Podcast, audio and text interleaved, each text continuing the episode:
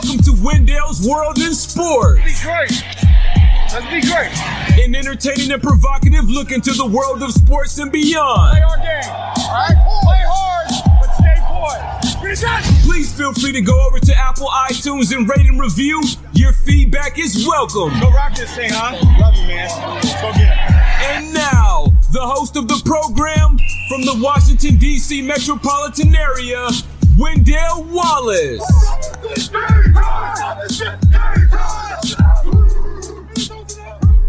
And welcome to Wendell's World in Sports. I'm your host, Wendell Wallace. So glad that you could be with us. A lot of things to discuss today in the world of sports. Before I begin, first I want to apologize for taking so long to put down another podcast. I've been doing a lot of work outside of my home, my home domain, which didn't allow me to put in the work and the time and the effort to put together the best podcast that I could. But now, since those days are over, and I can see clearly now that the rain is gone, I'm going to be able to give you a more consistent showing of podcast. So I want to apologize and thank you very much for picking back up and listening to what I have to say pertaining to the world of sports. So today, you know, we're going to talk about Super Bowl 54. It is now set. We've got the Kansas City Chiefs versus the San Francisco 49ers. The two best teams in the league are going to be playing for the Super Bowl. Whoa, whoa, whoa. I know, I know. I yes, yes. Yes, I watched the AFC and NFC championship games. Yes, I understand that you're going to be screaming and hollering about the Baltimore Ravens. I get it. I get it. They finished the season 14 and 2 after winning 12 straight games. I, I know, I got it. Yeah, they've got the MVP of the league in Lamar Jackson, an emerging superstar, franchise, multiple winning Super Bowl quarterback potentially in Lamar Jackson. I get it. I understand all those things. I yes, I understand that Jackson is 20 and 5 as a starter, starting quarterback in the league, even counting the playoffs. I know all that. I know that Baltimore led the league in rushing, but third in total offense. I know all of those things. But here's why I say once again, despite all of those accolades, despite all of those achievements that the Ravens uh, achieved this season, I think that the best team, especially now in playoff time, are the, is the Kansas City Chiefs. And the reason why I say that is because number one, they have the best quarterback in football. I'll get back to that a little bit later in Patrick Mahomes. But I also think it's just a matter of you know what what Kansas City went through in the playoffs last season, losing to the New England Patriots like they did, missing out on an opportunity to go to the Super Bowl. It was right there in their grasp to get that AFC championship and then move on to the Super Bowl. But mental mistakes and other things contributed to New England coming back and upsetting the Chiefs for them, the Patriots, not Kansas City, to go to the Super Bowl. I think that experience really propelled Kansas City in this playoff for them to say, you know what, when we get that opportunity, we are not going to let it slip away again. And I think Baltimore, with the with the crew that they have, Lamar Jackson at quarterback, and all these other parts moving around for Baltimore, they haven't reached that. They haven't reached that type of disappointment yet. I mean, I hate to say it, but in the learning process, I think this is only a good thing. When you're speaking about Baltimore losing to the Tennessee Titans, I think this is a good thing in the next five or six years down the road for the Baltimore Ravens, and in particular, Lamar Jackson. I think that if to be a Super Bowl champion, to be a great champion that you have to go through something like this. Now you could say, well, Joe Montana didn't have to do something like that. Tom Brady didn't have to go through something like that. Yes, rarely on the occasion those things happen. But just like in basketball, where you're talking about teams needing to go through the fire, go through the disappointment, go through the heartache, it hardens them, it matures them, it teaches them, it drives them, it motivates them. I think that's the same thing what happened with the Kansas City Chiefs when they lost the AFC Championship game last season. I think those guys, especially Patrick Mahomes, learned that you know what I could throw for eighty-five thousand yards and I, I, can pass for fifteen thousand touchdowns and I can be in all-state commercials with my man Aaron Rodgers. I can do all of those things, but you know what? It doesn't mean jack shit if I can't get to the Super Bowl and win the Super Bowl. So I think going into this season, since Kansas City they had a great season last uh, year, Patrick Mahomes had a marvelous season last year to statistically winning the MVP, the accolades, the awards. Great. We've got all that stuff, all that stuff, and now past tense. Now is what have you done for me lately? Don't talk about, well, I can win an MVP. Don't talk about, I can get the the team can get the number one seed in the playoffs. Big deal. Been there, done that. Now the only thing left for Kansas City to do is to go ahead and win the AFC championship and then go on and play in the Super Bowl. Those were the goals. Those were the expectations. It wasn't about winning the division. It wasn't about it wasn't about getting the number one seed in the playoffs. It wasn't about all those things. It wasn't about Patrick Mahomes proving that he can be an elite quarterback. It wasn't about any of those things. For this season, the Kansas City Chiefs, their objective was to get to the playoffs, beat the New England Patriots,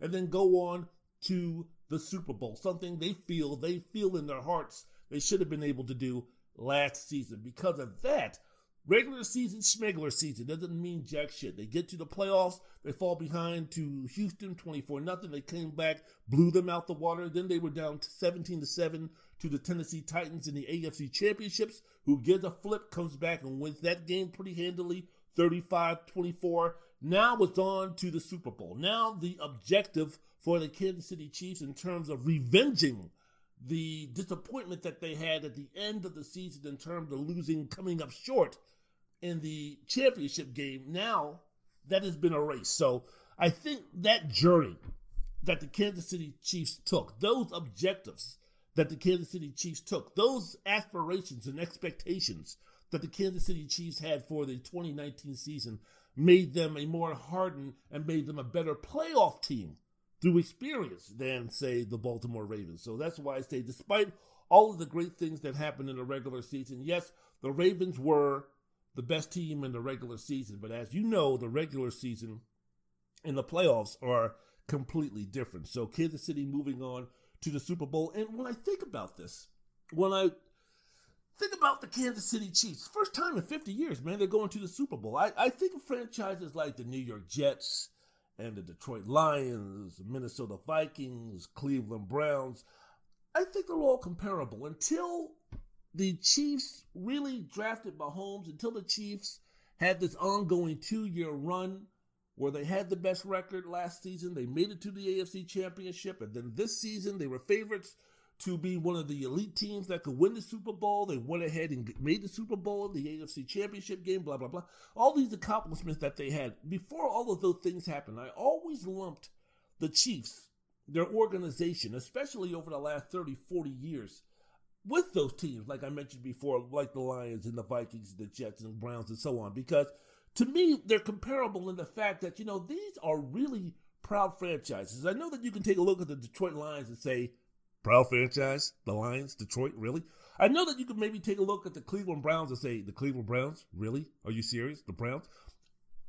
Why I made that distinction, why I made that comparison is because you have to remember the New York Jets. Hey, we're talking about an original AFL team started off as the New York Titans. They went ahead and won Super Bowl three. Joe Namath, the Detroit Lions, one of the foundations of the NFL as far as its history is concerned. Bobby Layne leading that dynasty, the mini dynasty that the Lions had back in the 50s, Dick Night Train Lane and such. The Minnesota Vikings, another team that I compared to the Kansas City Chiefs in terms of a proud franchise, a team that dominated the NFC in the 1970s, a team that has had a rich historical tradition uh, with the uh, NFL. The fact that they haven't won a Super Bowl yet, I compared the Kansas City Chiefs to the Cleveland Browns, a team that was one of the most dominant sports franchises through the first, what, 20, 30, 40, 50 years of the NFL. When you're speaking about Paul Brown and what he did in the, in the AFL and integrating with Marion Motley and the quarterback, Otto Graham winning 10 championships or going to the NFL championship game uh, 10 times, 10 consecutive times. And of course, the greatest running back of all time and one of the greatest football players of all time, Jim Brown, and all of Leroy Kelly and all of these, all of these historical great things. Uh, Sam Rutigliano and Brian Sipe and Ozzie Newsome. I mean, the I know for the last decade plus or so that the Cleveland Browns have been an absolute joke. And yes, we can talk about Cleveland Browns before and Cleveland Browns after, or Cleveland Browns before Art Modell, Cleveland Browns after Art Modell. We could talk about all those things, but I'm just talking about that name, Cleveland Browns, just along with that name, Minnesota Vikings, Detroit Lions, New York Jets. For me, the Kansas City Chiefs always floated down and was always sitting side by side with franchises like that until, as I mentioned again, for the first time in 50 years, the Chiefs with the great, great Joe Delaney looking down, and of course Christian Okoye and Marty Schottenheimer. There's a gleam, man. There's a gleam. Get the gleam. Oh, that's right. That was when he was close to Cleveland, where he made that stupid ass comment. But uh, you know, the, the Kansas City Chiefs again, a very strong NFL city, now finally getting the opportunity to go to the NFL championship, to go to the Super Bowl and play. So when I talk about the Jets and the Lions and the Vikings and the Browns, that's what I'm talking about in terms of lumping them all together with the Kansas City Chiefs again before the Chiefs made it to the Super Bowl. And maybe the Chiefs doing what they did can give some type of onus of hope for those franchises that I just mentioned. Wendell's World in Sports, Wendell Wallace here, doing what I need to do. Andy Reid going back to the Super Bowl for the first time since the 2004 season. You know, that's the second longest gap in between going to the Super Bowl. Dick Vermeil, when he went to the Super Bowl with the um, Eagles, where they lost to the Oakland Raiders 27 to 10, and then he came back and won a Super Bowl with the St. Louis Rams. So Andy Reid is going to go ahead and try to get that done. Andy Reid, I'm, I'm wondering, you know, Andy Reid has the resume, has the longevity, has the wins, has the accomplishments to be a borderline Hall of Famer. Andy Reid gets this victory. Andy Reid wins this Super Bowl. Do you put him in the NFL Hall of Fame? Does is he become now? I know his chances, of course, improve. I understand that, but is, is it now one of those situations where okay, He's got himself that Super Bowl because of everything else that he accomplished as a coach with the Philadelphia Eagles and with the Kansas City Chiefs. He went to the Super Bowl with the Philadelphia Eagles where they lost to the New England Patriots and then he takes another franchise to the Super Bowl. If he goes ahead and wins this, I would have to say you have to put Andy Reid in the Hall of Fame. There's really nothing left for him to do as far as that accomplishment is concerned, Andy Reid's a damn good coach. Now, I know for a long time, especially in Philadelphia, Andy Reid was always the coach who was always getting there but never got over the hump. And there were some teams that he had where many Philadelphians and NFL people who knew the game thought that he had the best team, at least in the NFC. That team with Donovan McNabb where they lost to the Tampa Bay Buccaneers, or a couple of other teams that he had where they came up short in the NFC Championship game. And the question was always, Andy, when are you ever going to get over the hump? And I remember the situation where I think it was after they lost to the Tampa Bay Buccaneers in the NFC Championship. I mean, there was a situation where there was strong sentiment that, you know what, I think Reid lost his best opportunity to go to the Super Bowl again. And again, he's been fighting an uphill battle, but he finally makes it to the Super Bowl. If he wins it, I don't think if he lo- if he loses, Still borderline. Still borderline. But if he wins it, I think he's then a slam dunk chance for him to uh, get into the Hall of Fame as a coach. Wendell, well, he's definitely not as a player. Wendell's World of Sports. I'm your host, Wendell Wallace. So doggone glad that you could be with us. The AFC Championship game, as I mentioned before, Kansas City over Tennessee, 35-24. You know, when I was watching these playoffs, and I was watching Patrick Mahomes do a thing against Tennessee, he was 23 of 35, 294 yards, three TD passes, one rushing, all on Steve Young in that run that he had near the end of the first half. Kansas City went from being down 17 to 7 in the second quarter to leading 21-17 at halftime, then leading to 35-17 midway through the fourth quarter. Do you think the Kansas City Chiefs of last year would have had the poise, would have had the maturity, would have had the experience to rebound as quickly as they did, even when they fell behind 24 nothing to the Houston Texans. I didn't see any type of panic. I didn't see any type of woe is me. I didn't see any type of here we go again. No one started bringing out, oh, you remember Andy Reid here. Remember his playoff history. Not good, not good. I didn't hear any of that. I didn't see any of that. When they were doing the reporting from the field, uh, the sideline reporters were talking about there was no panic. There was no uh, fear in their eyes. They knew they were going to come back. So I think again when we speak and when I go all the way back to the two best teams playing in the NFL uh, in the uh, Super Bowl, yes, Kansas City, not the Baltimore Ravens or anybody else, the New England Patriots, should be considered that uh, should be considered a worthy foe. But getting back, man, to Patrick Mahomes, man, that, you know what it was? Because I was taking a look at this game, and I was taking a look at this game against the Tennessee Titans, and Kansas City scored in a variety of ways. They had five touchdowns in that AFC Championship game. They went nine plays on 86 yards in a minute and 43 at the end of the first half. Mahomes had that 27 yard TD run to take the lead 21 17. And then on their first scoring drive, when they fell behind, they went 10 plays on 74 yards. 506. There wasn't any bombs. There wasn't any sense of panic, as I mentioned before. And then, of course, with the dagger, they said, you know what, enough of this nonsense. Sammy Watkins, boop, 60 yard TD pass to make it 35 17. Dagger ball game. Thanks for coming. Pick up your consolation prize on the way out, Tennessee Titans. So, Mahomes has been the best player in the playoffs without question, in my opinion. I mean, we're talking about playoff games against Houston and Tennessee, and it was almost like Mahomes was like, you know what, y'all, I gotta remind you guys that I am the best quarterback. I know everyone's been gaga and goo over Lamar Jackson, and everybody's talking about Tom Brady at 42 years old, what he's doing, and Drew Brees completing 75% of his passes in the regular season, and oh my goodness gracious, and as I mentioned before, channeling back to Lamar Jackson, he seems to be the flavor of the month, and he's gonna change the game, and this is unbelievable, and he's the MVP and everything. Patrick Mahomes was like, enough! Let me explain to you guys why I am the doggone best quarterback in the league. Remember when it was Russell Wilson, Lamar Jackson, and Deshaun Watson, the three top candidates? Probably midway through the NFL season, they were talking about the MVP. Remember all that nonsense?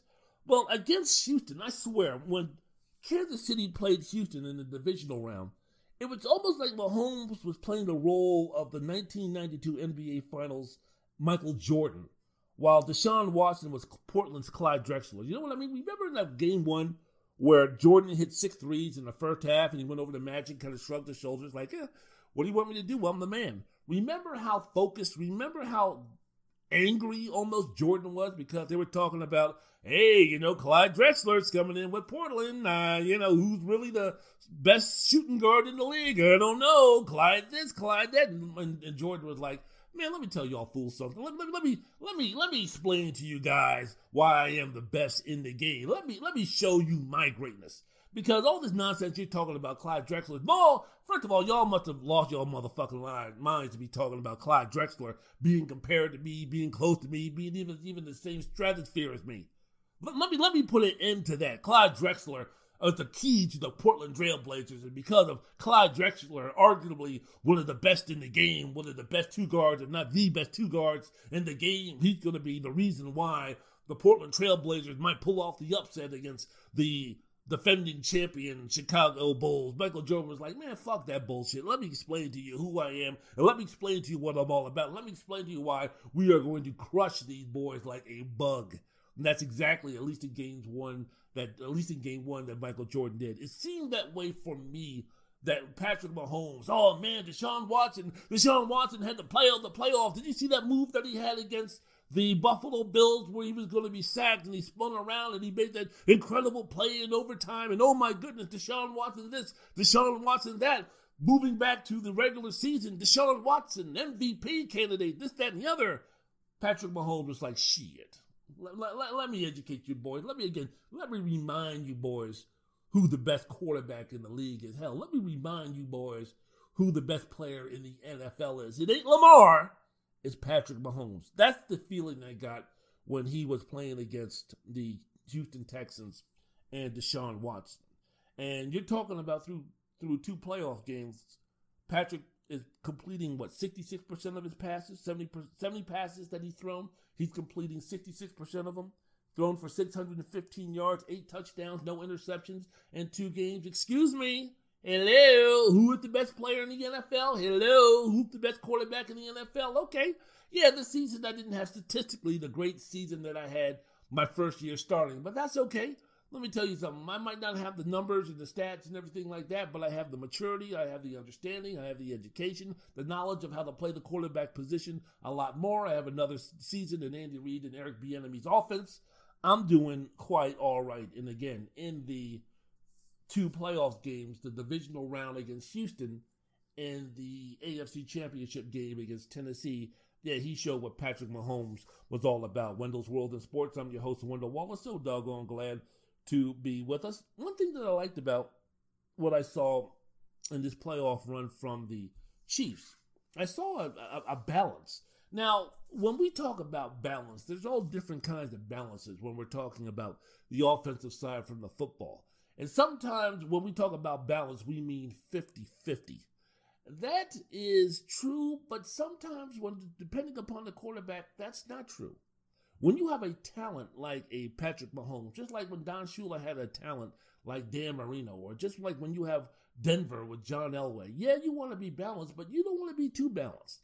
You still want to have those boys, you still want to have those guys slinging that football all over the place. Now, you don't want to become too pass heavy, of course.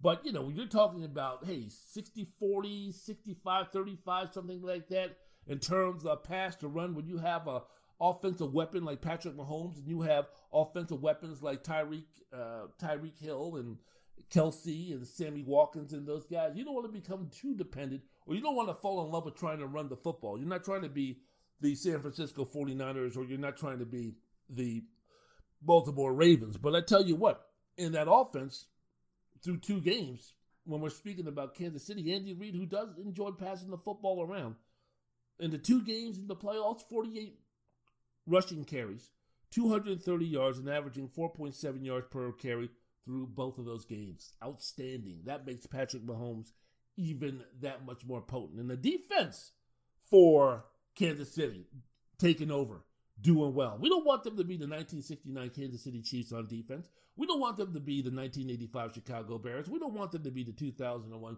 Baltimore Ravens, Ravens, or the Raisins. No, not the Baltimore Raisins. That's that's not that's not who we want them to be. We don't even want them to be the Legion of Boom for Seattle. But you know what? When you have an offense like they have, hey man, you know what? Just be decent. And against against Tennessee, they were above average. Derrick Henry came into the game averaging well, they had 377 yards on 60 carries. I mean, that's about five, six yards to carry. Against Kansas City, 69 yards on 19 carries. That's getting it down, getting it done. Against Houston, the Kansas City defense allowed only seven points in the second half, outscored them 23 to 7 during the season, or during that during that second half. Again, they don't have to be great. Again, they don't have to be dominant. That's fine. That's okay. And the improvements on defense, 2018 defensively, they weren't ready to win a championship. They finished for, uh, 31st overall on defense, only ahead of Cincinnati. They gave up 26 points per game, which was which was 24th in the league. Last season, last season that defense for Kansas City gave up 43 points to the New England Patriots, 38 points against Seattle, 54 points in that Monday Night Football game against the LA Rams, 37 points against Pittsburgh. They gave up, speaking about the Kansas City Chiefs defense, they gave up 27 or more points in half of their regular season games. That's not going to get it done in the playoffs. I don't give a damn how potent. I don't give a damn how incredible your defense is. That ain't going to get it done. So the consequences of that, they went ahead after the season was over. They fired the defensive coordinator Bob Sutton, reassigned and let go all of their other defensive assistant coaches. They let go of guys like Eric Berry. They let go of Justin Houston. They traded Dee Ford, Allen Bailey, Steve Nelson, all those guys. See you later. They hired Steve Spagnuolo as the new defensive coordinator. They hired a new staff, established a 4 3 base system of defense, replacing the 3 4. This season, much better. They went ahead and got Tyrann Mathieu, the Honey Badger. This season, look what the Kansas City Chiefs are doing now on defense. 17th total passing, excuse me, 17th in total defense, 8th in passing yardage, gave up 27 or more points in just five games. The most points they gave they uh, gave up this season was 35 points against the Houston Texans. So boom, excuse me, against the Tennessee Titans. So boom, there you go. Now we have a defense in Kansas City. Doesn't have to be great. Not asking them to be great, but they have a they have a defense balanced in with the potent offense that they have to where you know what don't worry about giving up 17, 24 points a game because we got an offense that can put up 31, 35, 42. Because of that, the Kansas City Chiefs are going to the Super Bowl. Wendell's World in Sports. I'm your host, Wendell Wallace. So doggone glad to be with you. Man, how about this? In the NFC Championship game, the Kansas City, excuse me, the uh, San Francisco 49ers over the Green Bay Packers 37 to 20. Raheem Mostert rushed for 220 yards and four touchdowns. He had TD runs of 9 and 18 yards in the second quarter, had 160 yards rushing by half, halftime. Jimmy Garoppolo, how about that, huh? Well, he's not out there dating porn stars, lucky guy, he was out there 6 for 8 for 77 yards. The man went 24 minutes of game time. 24 minutes of game time between the sixth and seventh passes. Are you kidding me? So now San Francisco is the third team to make the Super Bowl a year after winning four or fewer games. Cincinnati did it in 1988. That was with Sam Wyche and Boomer Esiason. I think he was the MVP of that year.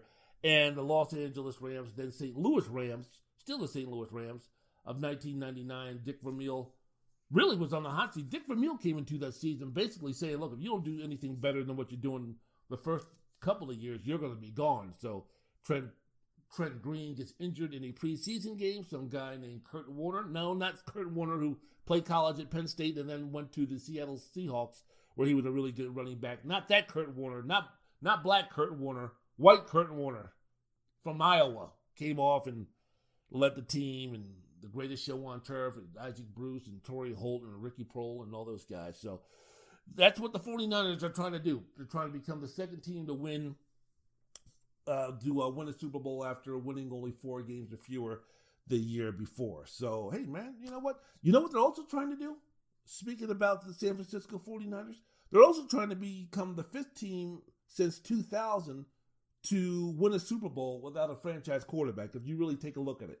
I mean, there's been five other teams that I mentioned before. The Super Bowl 35, Baltimore over New York, Trent Dilfer, Kerry Collins. Remember that one? Yeah, Kerry Collins, Trent Dilfer. Trent Dilfer not going to be not going to be lumped in with some of the Hall of Fame quarterbacks that have won Super Bowls. Super Bowl 37, Tampa Bay over Oakland. Brad Johnson was the quarterback for Tampa, beat Rich Gannon, who was the quarterback and the MVP that season for the Oakland Raiders. That was that was Rich Callahan. That was who? That was Callahan. Bill Callahan. Uh, uh, he was the coach of the um, Raiders that season, and that was the year that Jon Gruden, first year, taking Tony Dungy's players and winning a championship with that. So that was another season where it was kind of like, oh, okay, you don't need to have a franchise quarterback to win a Super Bowl. Then we moved 10 years from Super Bowl 37 to Super Bowl 47, where you had Baltimore over San Francisco. That was the Joe Flacco Colin Kaepernick Bowl.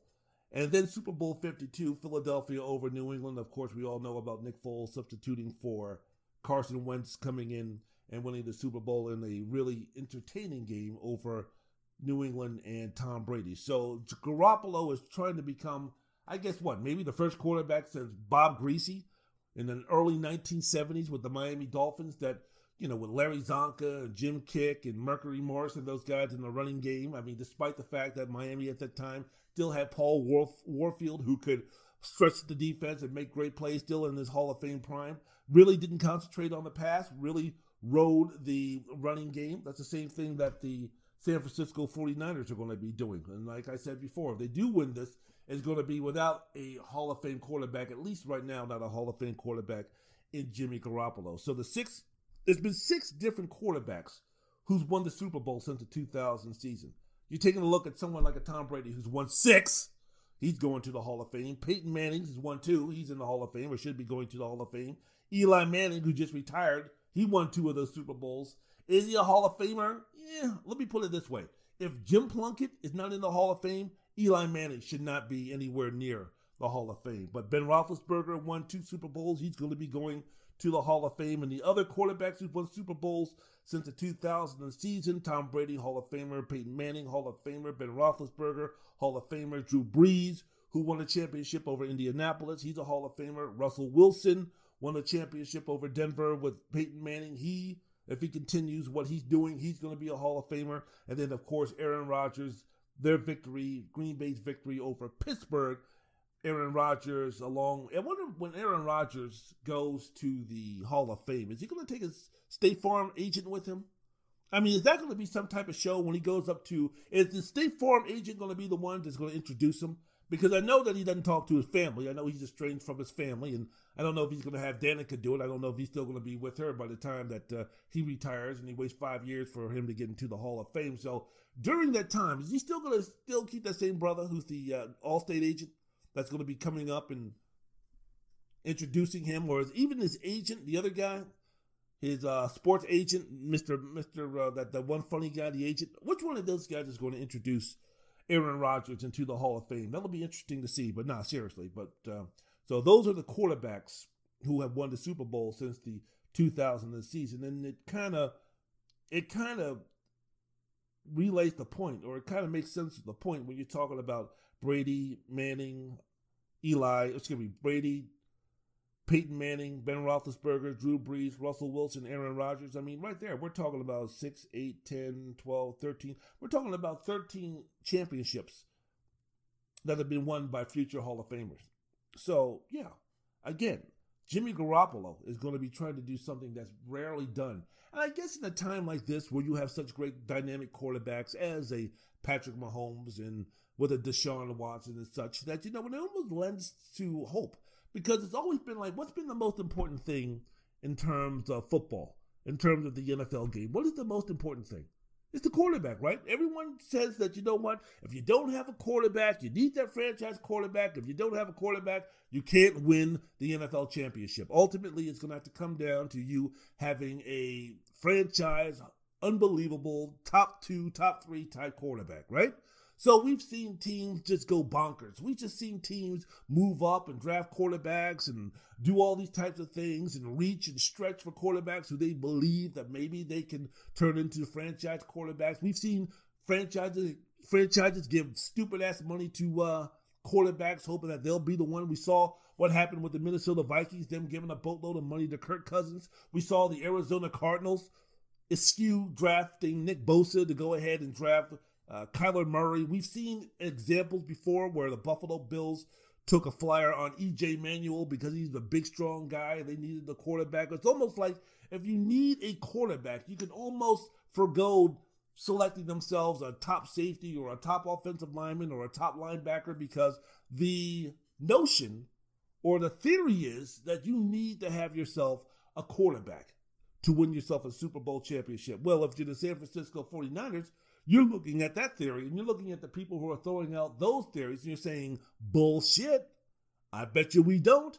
We can win a Super Bowl with a strong running game. We can win a Super Bowl with a strong offensive line. We can win a Super Bowl with a dominating front four. We can do all of them things. We don't need to have an Aaron Rodgers in his prime. We don't need to have a Drew Brees or a Tom Brady from 2009 or a Peyton Manning from 2014 or a Ben Roethlisberger from 2011. We don't need that type of quarterback. We don't need Jimmy Garoppolo as of 2019 is not going into the Hall of Fame. We don't need him throwing the ball around 35, 40 times a game despite the rules that suggest that that is, want you guys to throw the ball all over the field. We don't need that. So it'll be interesting. And there's also because again against Green Bay, six of eight passing attempts, 77 yards. Against Minnesota, boy, he was slinging it all over the place for him. He threw the ball 19 whole times. Woohoo! So in two playoff games, Jimmy Garoppolo has is 17 of 27 for 208 yards. Patrick Mahomes does that in a half after a team falls behind by at least two scores. Now he's shown to be, speaking of Garoppolo, hey look, he's shown to be a competent quarterback. Go back and check the tape against against the um, New Orleans Saints and see what he did against those guys. So he showed the ability to put a team on his shoulders, at least through one game, and get them to the promised land. That exciting 48-46 victory that San Francisco had against New Orleans on the road after the after the 49ers had lost the game. So Garoppolo had shown that he could get it done 349 yards, four touchdowns. Three weeks later, he completed 18 of 22 pass, passes for 285 yards and a 26 21 win at Seattle. So he finished the season with almost 4,000 yards, 3,878 passing yards. Yes, I know in today's football game, I know how today's game is played, that to be called, I guess, an exceptional quarterback that you had to put up numbers probably like 4,500, 4,700, those type of things. But look, San Francisco is the most complete team in football. Shall we say so? Yes, I say. I, I think we should. They're fifth in the league in total offense, second in the league rushing yards per game. The only reason why they're not number one is because they don't have a quarterback by the name of Lamar Jackson who can give you 100 and 110 yards per game uh, for the quarterback position. But so they're fifth in the league in total offense, and they're second in the league in total defense, and first in the passing game in terms of passes uh, allowed. So this is going to make for a very, very, very interesting game between the 49ers and the Kansas City Chiefs. Which one is going to be which one is going to be but you have you have Patrick Mahomes who's the best quarterback in football and you have the San Francisco defense which is the best defense in football. So it's going to be it's going to be interesting. And I shouldn't even say they have Patrick Mahomes. No, the Kansas City Chiefs have the best offense in football, mainly because they have Patrick Mahomes at the quarterback position going against Nick Bosa and Dee Ford and those guys, Richard Sherman and those guys as the best defense in football with the San Francisco 49ers. So I'm thinking to myself, man, we've got the San Francisco defense versus the Kansas City office Offense. This is almost similar to Barry Bonds facing Randy Johnson in baseball. You know what I'm saying? When you have the best hitter in baseball against the best pitcher in baseball, who's going to come out ahead? Who's going to get it done? So it'll be interesting to find out who's going to get it done from that standpoint. Wendell's World in Sports. I'm your host, Wendell Wallace. So glad that you could be with us. Music!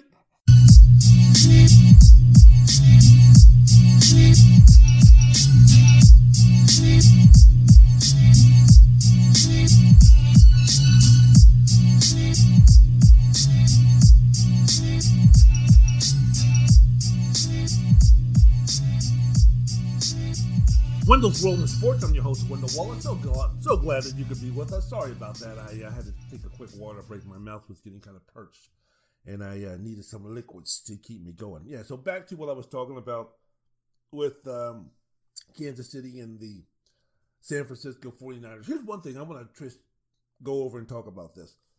The San Francisco 49ers. You know what? If you're fans of the Washington Dumbskins or the Cincinnati Bengals or the Detroit Lions or the Cleveland Browns, the Dallas Cowboys, hopefully you should be seeing what's going down with the San Francisco 49ers, and this should give you hope. That's the first thing that I thought about when San Francisco won that game. I just thought to myself, you know, I've been a Washington Dumbskin Snyder Skins fan for a long time, my entire life.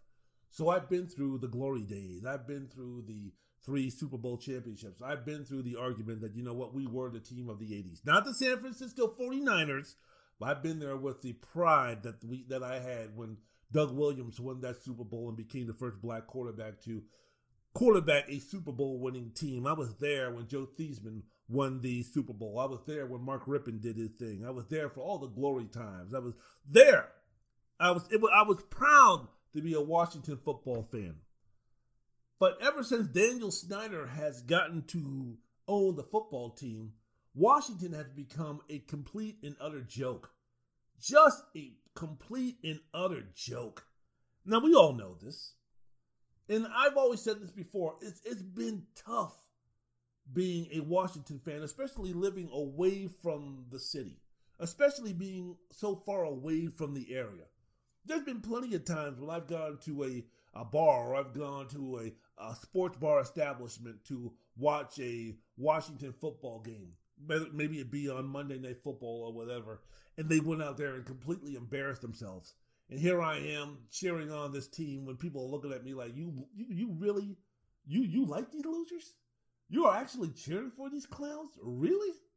And I have to sit there and I have to go, yeah, I mean, you know, I mean, I was there for the Albert Haynesworth laydown game on Monday Night Football. I was at an establishment when that Monday night game against the Philadelphia Eagles, where Michael Vick just completely embarrassed us on national television, and the cameras pointed out when Vick was scrambling around the 10 or 15 yard line that Albert Haynesworth, that fat fucking slob, decided that he was going to lay down and not try to give any effort on one of the plays, and the camera just zoomed in on his fat ass. So I've been there for all those things. And I'm quite sure there's similar stories with being a Cleveland Browns fan. I'm quite sure there's similar stories of being a Dallas Cowboy fan and you having to put up with Jerry Jones and his nonsense and the ownership of the Detroit Lions and the ownership and the direction of the Cincinnati Bengals. I mean, even before Marvin Lewis got there, the joke that was the Cincinnati Bengals. And when Marvin got there and turned that program around, it got to the point where the expectations were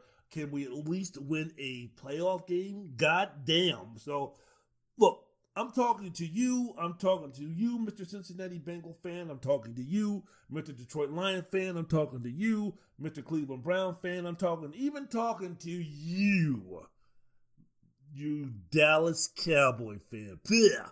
Look, we should all take a look at what, and even the New York Jets fans, I lump them into, we should be taking a look at what the San Francisco 49ers are doing and give us hope. And give us hope. Give, don't abandon the team yet. Don't abandon the sport yet. Come on back. Come on back. We can do this. And you're asking yourself, well, what are you talking about? Do you remember the San Francisco 49ers? Not the Joe Montana days, not the Bill Walsh days, not the Steve Mariucci days, not the Jerry Rice days. I'm not talking about the Steve Young. I'm not talking about those teams of the 80s and 90s and such, the Terrell Owens days before Terrell lost, lost his mind. I'm not talking about those days. I'm talking about going back to 2016. Do you remember the San Francisco 49ers of that time? They finished that season 2 and 14. Chip Kelly was the coach of the team after being fired by Philadelphia the year before, and you know, you had Blaine Gabbert as your starting quarterback. You had some guy named Colin Kaepernick who was still there. You had Carlos Hyde. You had Vance McDonald. You had all of these guys, and they stunk. They were lousy. I mean, they were terrible, and they were an utter embarrassment. And I remember at the time, Jed York, the CEO or the owner of the team at that time, he was considered, I'm, I'm not joking. If you go back and if you can remember this, remember, he was considered the worst owner, not just in the NFL, but in sports. This was a guy who was considered even worse than Daniel Snyder. This was guy. This was the guy who was considered even a worse owner than Jimmy Haslam. This was a guy in Jed York after the 2016 season that he was considered to be the worst owner in sports in the NFL.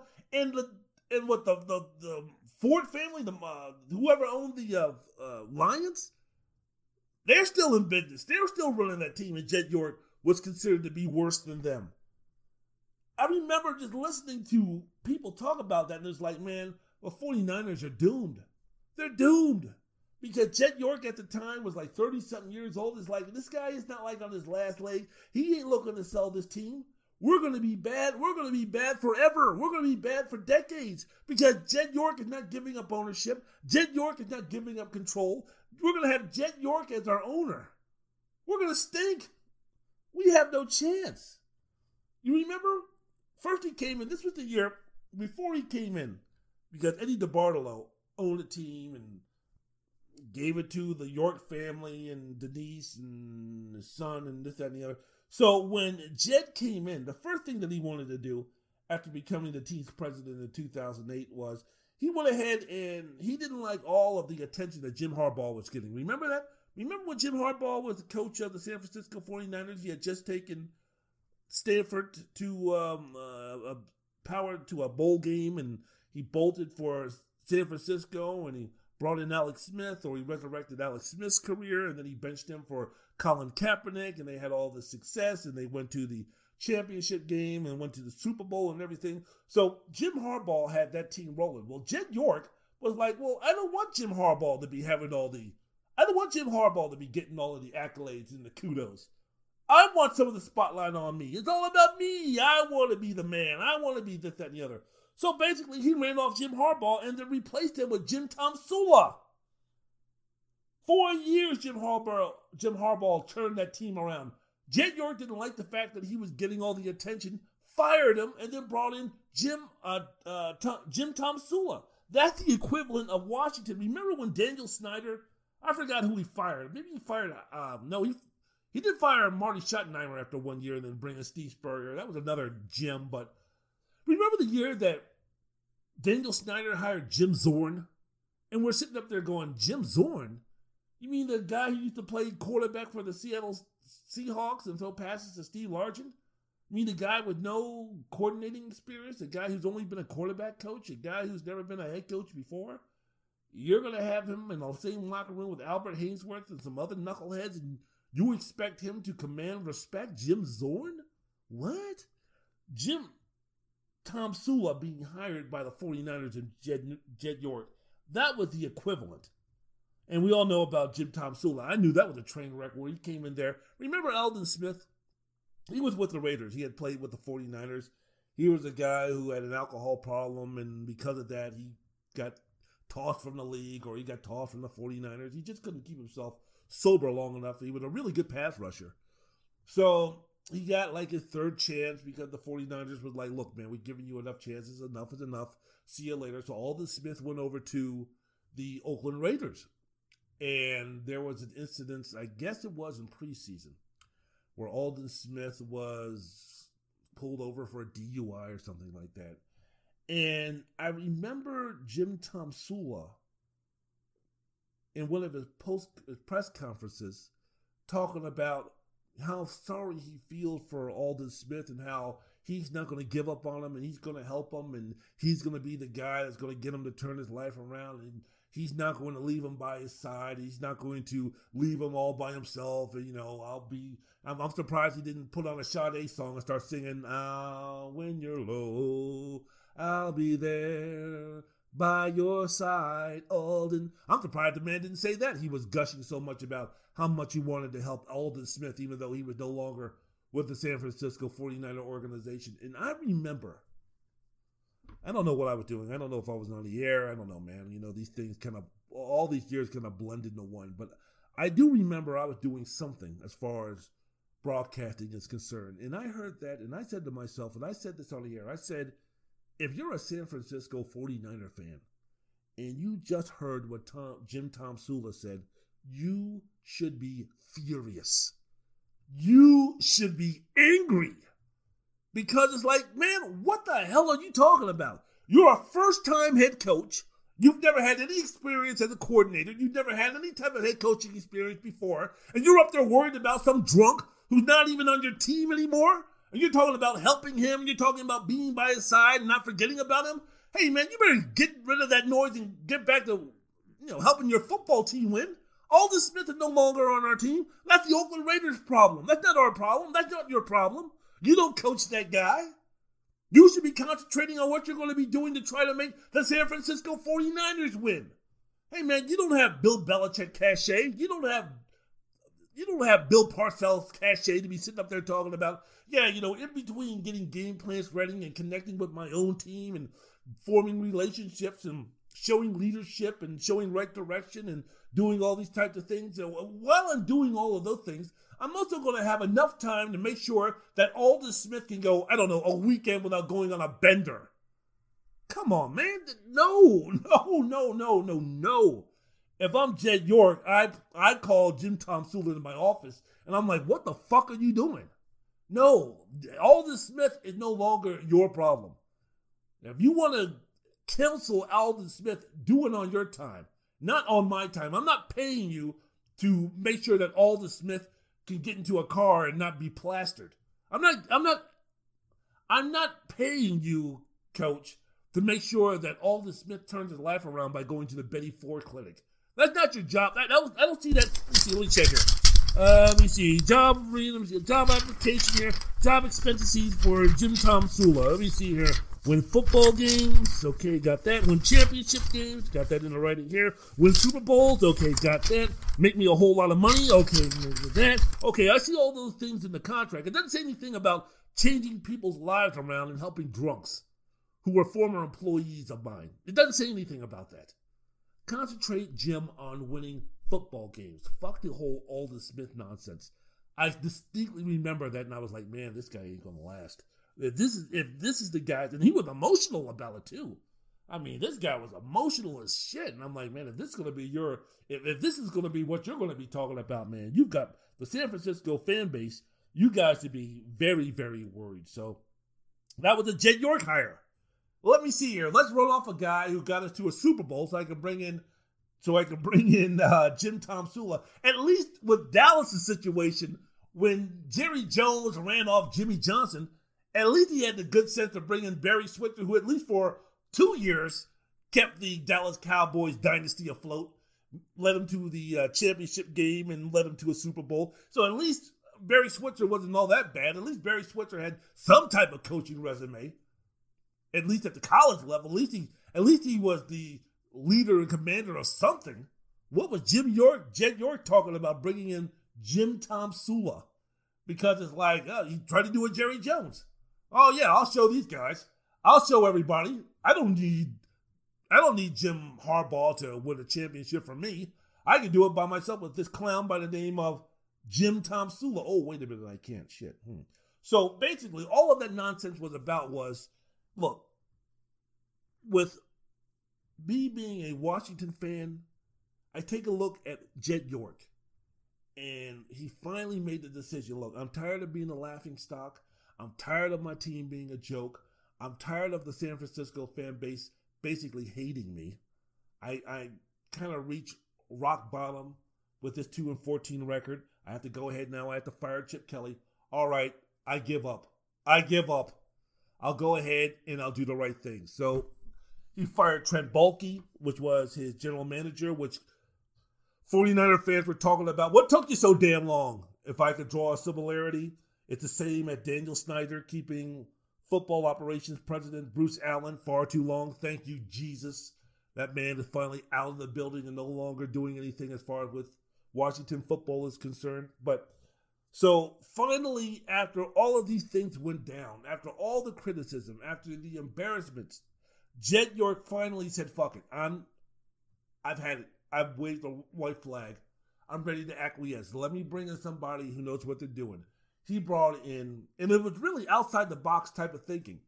He brought in um, Kyle Shanahan, who was then the offensive coordinator for the Atlanta Falcons, brought him in to be a head coach, brought in John Lynch as the GM, gave them six year contracts when a lot of times at that time the going rate was to give them when you hire a GM or when you hire a coach, it was to give them five year contracts. But he said, you know what, I want to give both of these guys six year contracts to let them know that, you know what, this is a situation where I'm willing and able to be patient with you guys.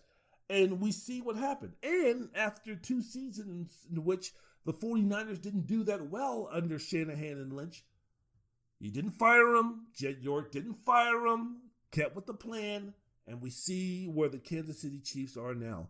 I'm hoping and praying to Jesus that um, the hiring of Ron Rivera and giving him a five year deal and basically saying that you have a final say in football football operations and all the other things in terms of the personnel and everything. I'm I'm hoping and I'm praying that this could be the start of something for the Washington franchise. Please. I don't know how much time I have left on this earth. I don't know if I have five minutes or five decades. I don't know. I don't know if I don't know if I have five seconds or five decades. It's, I know it's going to be somewhere in between. Can I please be proud to be a Washington professional football fan? I, I, I already am not going to say their nickname because it's in poor taste and I don't like saying it. But can I at least have the pride of knowing that we're not an embarrassment, that we're not a joke, that we're not a laughing stock? And the thing is, at least with Daniel Snyder, man, at least he wants to win. I mean, I will give the man credit for that. I mean, this is not a guy who's sitting there talking about, I just want to collect checks and have be the benefit of having an NFL football team and the money that it brings in. At least he's not that. The man does care about winning. The man grew up as a Washington professional fan. He was a fan right there with Joe Gibbs. He was just like from my generation in terms of seeing the success of the football team. And he wants to he wants to have that come around the bend again. But for the last 20 years, it's been a futile exercise. But maybe, maybe with the example that was set by Jed York after the 2016 season, building that foundation. It didn't happen overnight, but he let his football people do his thing. Please, Daniel, please. You already interfered. All right, you got your quarterback in Dwayne Haskins. We ran this over before with RG3, where Mike Shanahan didn't want him. You guys wanted him. That's one of the reasons why Shanahan drafted Kirk Cousins in the fourth round. Look, look just, just basically, please let whoever you hire as the president, whether it be Rick Smith, who was the former GM of the Houston Texans, or I don't know, whoever you guys are going to hire, Louis Riddick off the set of ESPN, whoever, man, let these guys do your job. And maybe, maybe, just maybe, for the 2024 season, we can talk about the Washington football team going to the Super Bowl. And when I say well, Washington Snyder skins, I can say that with pride. May the Lord bless you real good. May the Lord bless you real good. Woke me up this morning,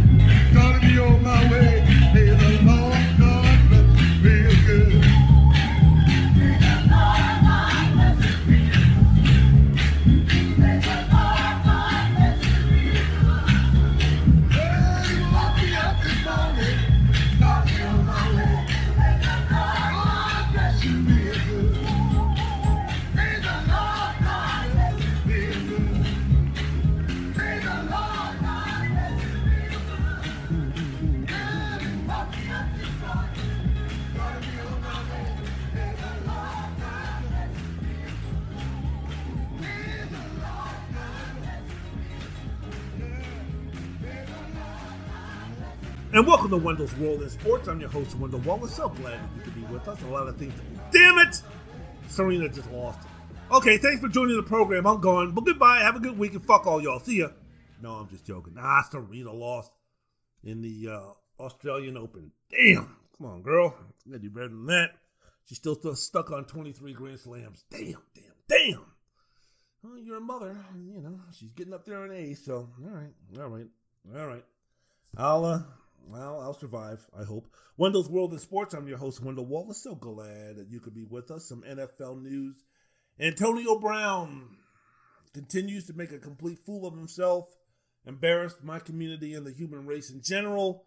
So he turned himself in. According to the Hollywood Police Department, Antonio Brown and his trainer allegedly battered the driver of a moving truck outside of his residence in Florida.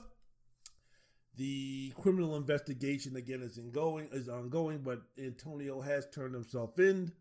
Uh, the trainer Glenn Holt was charged with one count of felony burglary and battery. He was booked into jail Tuesday evening. Antonio Brown's home is located in a gated community in Hollywood. Multiple neighbors told ESPN they've been fed up with the antics coming from the home, including multiple encounters this month with the police. Wonderful, wonderful. It's really hard enough for a black man to be doing stuff in America anyway. Now we got this fool coming in here in this community making do, doing this kind of nonsense. Come on, man, give me a break. So since September of 2019, we all know what's been going down with Antonio Brown, right? There's been allegations. The two women have have accused him of rape, sexual assault, and intimidating texts. One of the women, a former trainer of Antonio's, has filed a civil suit over her claims. Brown has denied all of the allegations, also filing a countersuit against his former trainer. He's had multiple grievances pending against the Raiders and the Patriots for nearly 40 million in salaries. Salary he says that he's owed. Um, there's been the whole situation even before that with the Pittsburgh Steelers where he was acting like a fool the, after the end of the game up there. Facebook timing the Mike Tomlin speech after the game and all this other stupidity. But of course, we have the piece de resistance in terms of his fucking stupidity. His crowning jewel, his greatest hit. It was this recent audio, which he put out, I guess, on his Instagram account of this idiot, uh, this with this confrontation with the police, this type of language, this type of behavior in front of his kids. Fucking people can't do nothing. You fucking white fishbowl, get the fuck out of here, you bitch. Come on, Polo. The fuck out of here. Fucking police can't have. You fucking bitch ass law. Get the fuck out of here, you fucking pussies.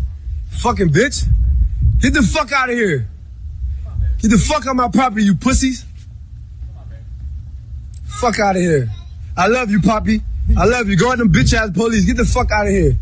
Bitch ass little cop. Look at the little cop. You wish you could take me, you bitch ass nigga. Fuck out of here. Yeah, get in the back of the police car, fishbowl, and you ain't leaving with shit, bitch. Get the fuck out of here, you bum asshole. A bitch try to come to steal, bitch. You gonna leave in the police car? Fuck out of here. Hollywood police, get the fuck out of here. Bitch ass niggas, get out of here. Fuck out of here. Niggas can't even get my key. Get the fuck out of here. Bitch ass niggas. Crackers, man. These crackers don't get no justice for no nigga, man. Fuck out of here. Get the fuck out of here. Get off my property. Broke ass motherfucker. Sir, can you get the keys? Can't do nothing. Get your bitch ass out of here, man. Bitch ass nigga. No, you want to take me to make the news. Congrats, you made the news, bitch ass nigga. This man's a fool. This man's a complete and utter fool. I don't want to hear anything about, oh my goodness, he needs help, and oh my goodness. I don't have any sympathy at all for Antonio Brown. I don't have one drop, one ounce of sympathy or sorrow for Antonio Brown. This man is a fucking clown. This guy is a fucking fool. This guy is a this guy is Sambo walking up and down, step and fetch. This is what this guy is. Unfucking believable.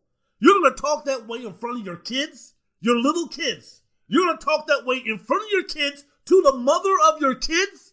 How fucking stupid are you? Now I can use I can talk in this tone and I can talk and use this kind of language. Why? Because I don't have kids. But if I did have little kids, you're damn sure I wouldn't be talking and using this type of language And I definitely would not be using that type of language and talking to the mother of her kids in front of them like that. Now, when the kids are away, away and you want to go into a private area and y'all want to have at it and you want to use that type of language toward her, be my guest. Go for it. Don't recommend it. Don't know the relationship that you two have. I don't know if she sets you off. I don't know if she does it on purpose. I don't know anything about the relationship. So as long as you don't put your hands on her, sticks and stones may break my bones, but names are never going to hurt me. If she's from that mentality, then you can use that coarse language and you can talk to her like that. Fine. But do it in the privacy where there's no one around to hear you, especially your young children, you fucking idiot. So unbelievable. And the nerve and the stupidity to broadcast this for everybody to see. So basically, what he's saying is look, everybody, look how Sambo I am, huh? Look how Uncle Thomas I'm being. Look how ignorant I am. Ain't I great? Ain't I cool? Ain't I bad? Ain't I keeping it real? Look how fucking stupid I am. Woohoo! Look at the language that I'm using in front of my kids. Ain't I a bad motherfucker? Ain't I a bad man? Ain't I cool? What NFL team? What NFL team can resist this? I mean, just and, and, no one there. There was nobody in that circle. No one. And maybe they have. Maybe they've tried. Who knows? I don't know. But unbelievable, guys. Stop feeling sorry for Antonio Brown. I have no interest in Antonio Brown. I have no interest in helping him. That's none of my business. Look, man, I got enough. Me, you, and everybody else in this world, we got enough problems of our own. And one of my main problems, if helping Antonio Brown or feeling sorry for Antonio Brown, if worrying about Antonio Brown was anywhere in my top 20 things that I need to do in my life, I am the luckiest human being who's ever walked the face of the earth, not Lou Gehrig. If Antonio Brown's problems somehow come into the lexicon of my life. I must be one happy, great dude and one, one great guy going on in my life. Damn, man, give me a fucking break with that nonsense. I feel sorry. Antonio Brown, that's been the narrative, you know, when you listen to and you talk to and you read all the things surrounding Antonio Brown. He needs help. Antonio needs help. This is a man who's crying out for help and we need to give it to him. I feel sorry for him. I really, really do. He's got children, and he's talking that way in front of his, his children. This is so terrible. Just awful. Give me a break, man. Give me, give me a break. According to Celebrity Net Worth, Antonio Brown is worth $25 million, man. Antonio Brown is a public figure. If Antonio Brown wanted to get some help, Antonio Brown has the money, he has the resources, he has the connections, he has people with those with those connections who can give him the best of everything. He can give him the best of help. And guess what? All he needs to do is reach out, and I'll be there. Reach out. All he needs to do is go out and seek the help. He can get the best treatment, and he can get back to being and getting an opportunity to go back to playing football. All he needs to do is realize this. But he's too sick or stupid or whatever to realize that. Now, look, man, I'm not a psychiatrist. I'm not a psychologist. I don't know anybody with mental illness. I don't know any of these things. So please save your pop psychology of you don't know what he's going through or you don't know what mental illness is all about and all this kind of stuff. Man, bull fucking shit, man. I'm sorry. I'm sorry. I still got time right now to be feeling sorry for Antonio Brown. I don't have time to feel sorry for someone who's got who's worth $25 million, who has the advantages, who have the opportunities that could get the best care. He could go to the best facilities. He could go to the best help you out doctors. He's got the money. He's got the fame. He's got the adulation. He's got people in his corner who can do that. So if he decides not to do that, if he decides to act this way, fuck him, man. I don't got time for that bullshit. And I get sick and tired when people are up here where they feel sorry for these celebrities. Oh, they're so, this is so awful and this is so terrible and I feel sorry for them. Man, let me tell you fucking something.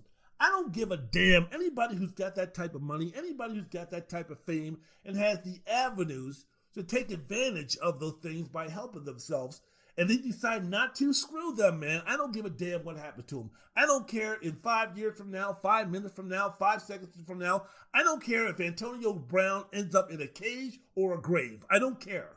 Just like I don't care if he finally wakes up, seeks medical treatment, reconciles with his wife, and repents his sins and goes back to a football team and finishes off his career where he can get into get himself into the Hall of Fame. Either one of those scenarios, I don't fucking care. I don't. You know what I more care about? I care about folks who are right now on Skid Row. Do you know how many homeless people that we have, not just in America, but all over the world, who are right now suffering from mental illness, who can't catch a break, who are on the streets because they don't have a, a the ability to take care of themselves? So these guys are homeless they're being preyed upon, being put in bad situations. Folks who are in jail right now who are harmed to themselves and others because they get can't get the medical help. They can't get the mental help that they need because they're not Antonio Brown or they're not worth $25 million. Do you know that there's not tens or hundreds? There's literally thousands upon thousands of those people here in America. Hell, there's probably thousands of those people on Skid Row in LA who are begging, who are trying, who are doing everything that they can to try to help themselves, to try to get themselves better, who are having mental health issues, who need people's health, who need the sympathy. For those people who are begging and pleading and hoping and praying and feeling sorry for Antonio Brown, transfer all of those emotions from that fucking Sambo over to the folks who actually need it. The ones who financially can't take care of themselves, who don't have loved ones who can take care of themselves, who can get them the help that they need. I'm not wasting any of my time.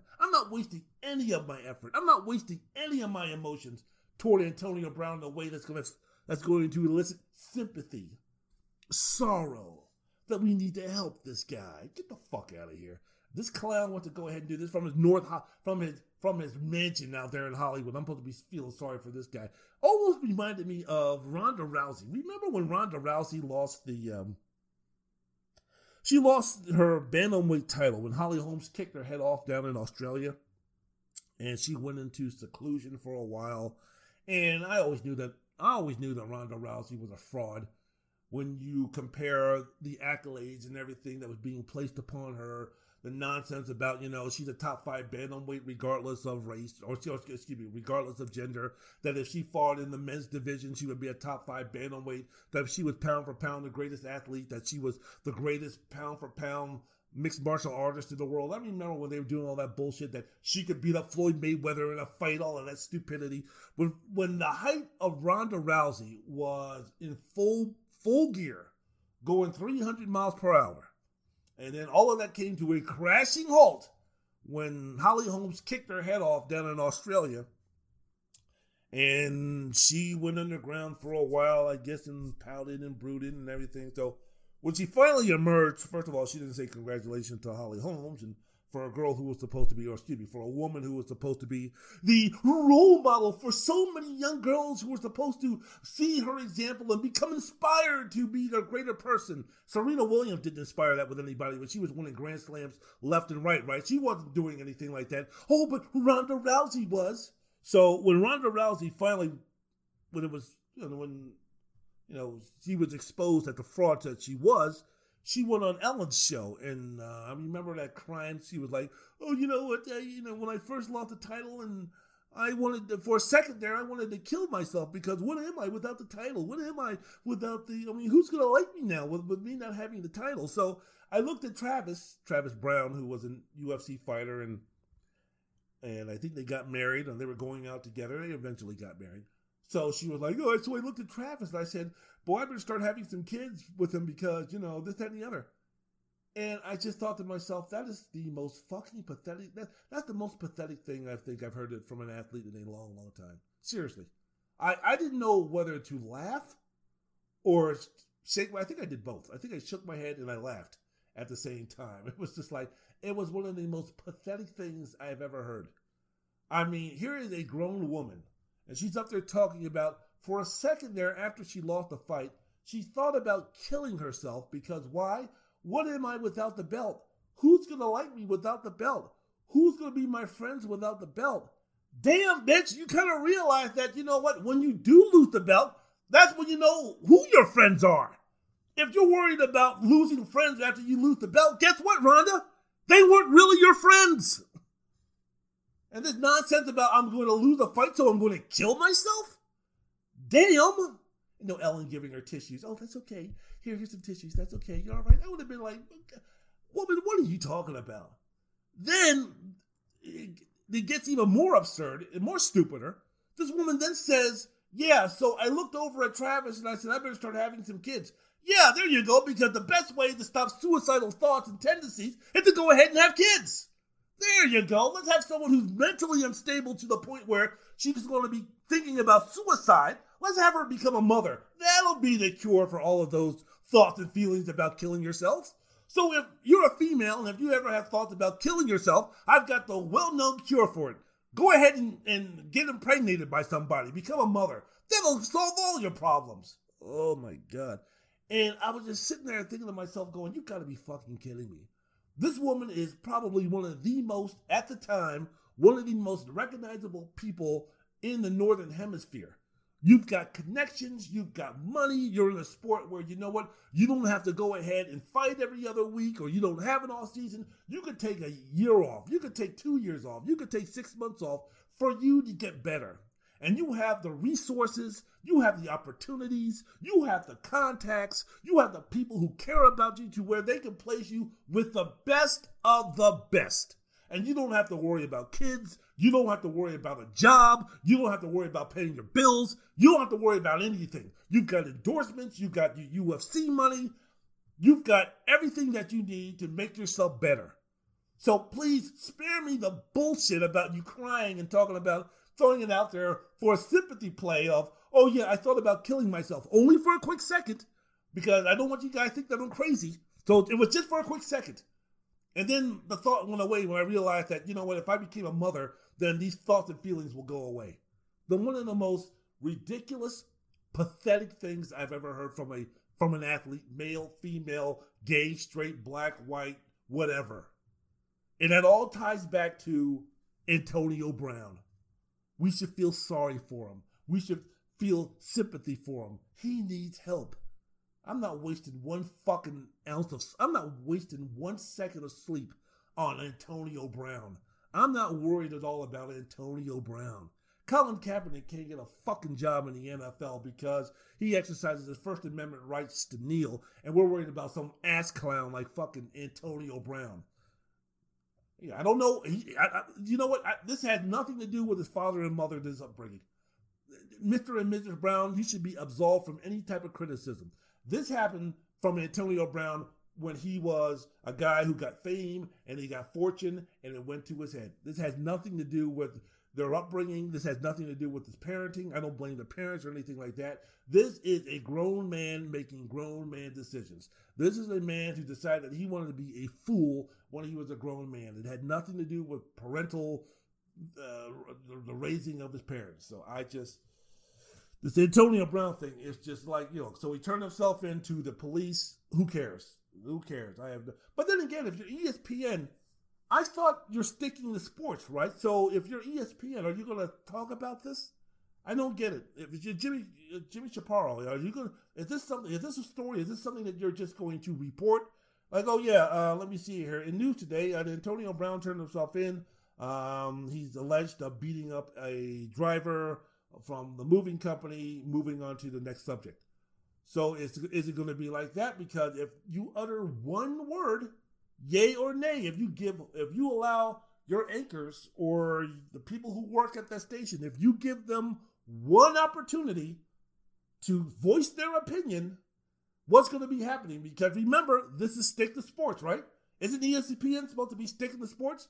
So we should be calling the highlights of the games. There's NBA games, so we should be talking about people's baskets, and we should be talking about games and and everything like that. Stuff that involves police or arrest or anything like that. That's off. That's off limits, right? Right. So whether the anchor comes on and says Antonio's a fool, fuck him, or of course you're not gonna be saying fuck him on uh, ESPN, but basically if they have whatever type of opinion that they have. Feel sorry for him, he needs help, or forget about him. Those things shouldn't be uttered on ESPN, right? Right? Because after all, we're only sticking to sports. We're only sticking to sports. Unbelievable. So, yeah, man, Antonio Brown, as I mentioned before, I don't give a damn about you. Get some help. Hey, man, again, if you get some help. If you want to get some help, fine. But if you want to continue to continue to spiral uh, downward, cage or grave doesn't bother. Doesn't doesn't matter to me either way.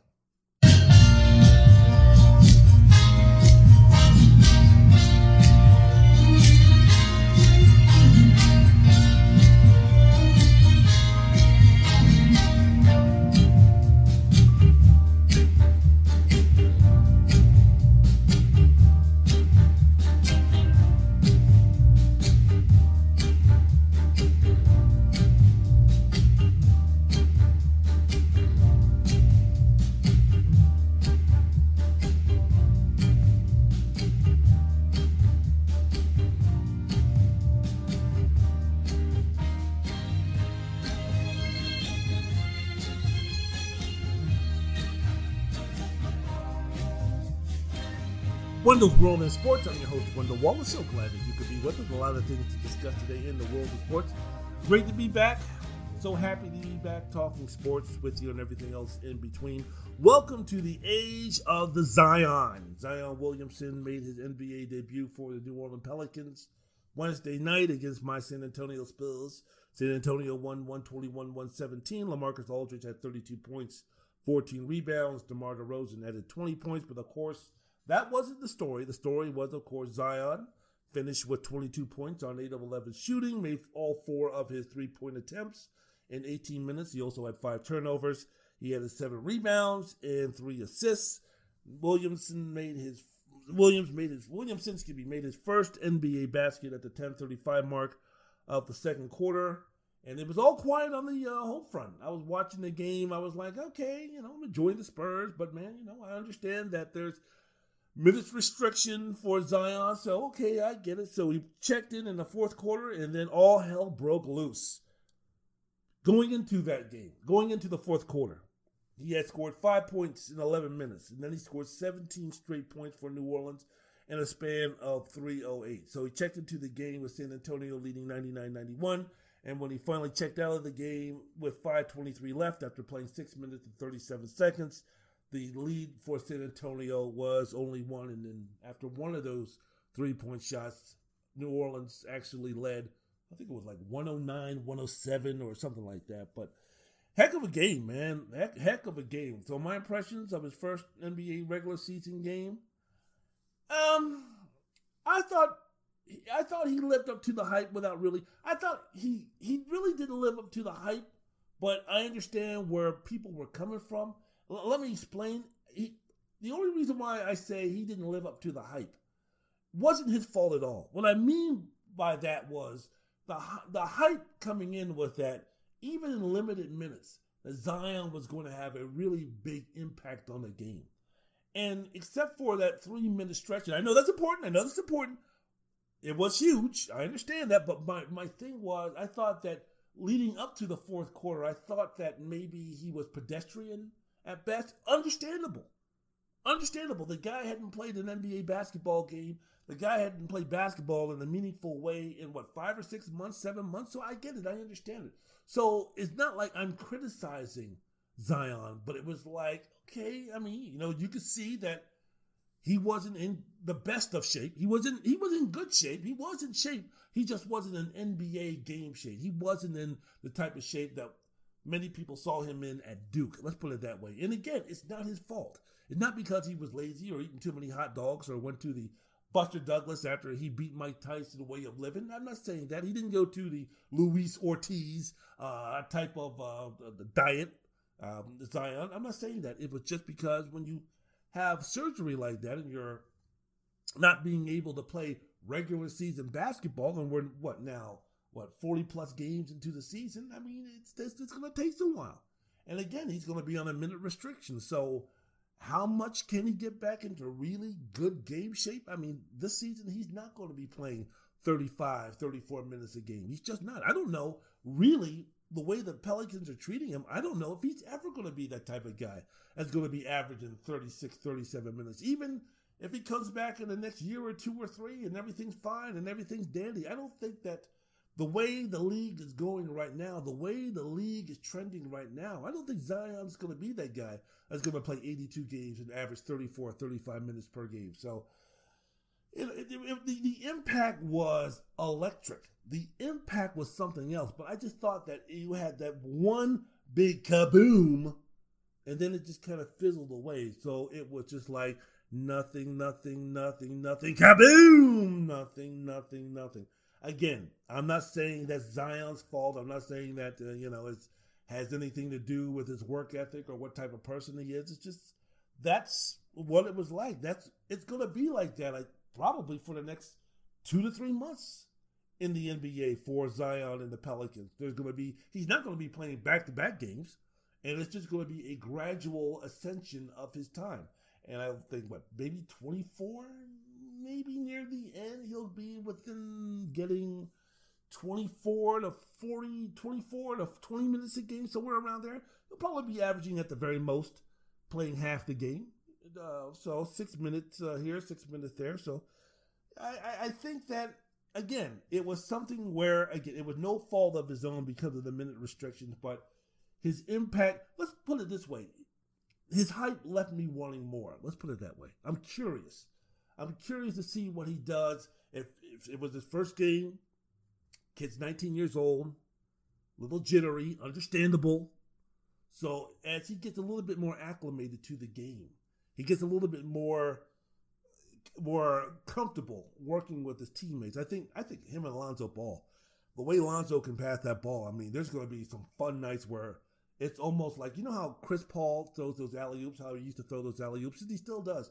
I think Lonzo can become that type of lob thrower at the rim. And when you have someone who can get it, like Zion Williamson, I think going forward, if Lonzo is going to be on the team for New Orleans, that's going to be a very, very fun tandem to watch. And Lonzo's going to win some assist titles thanks to uh, the athleticism that those guys are going to be checking in with when we're talking about throwing those alley oops to guys like Jaxson Hayes and they keep Jaxson Hayes and also Zion Williamson. So really good.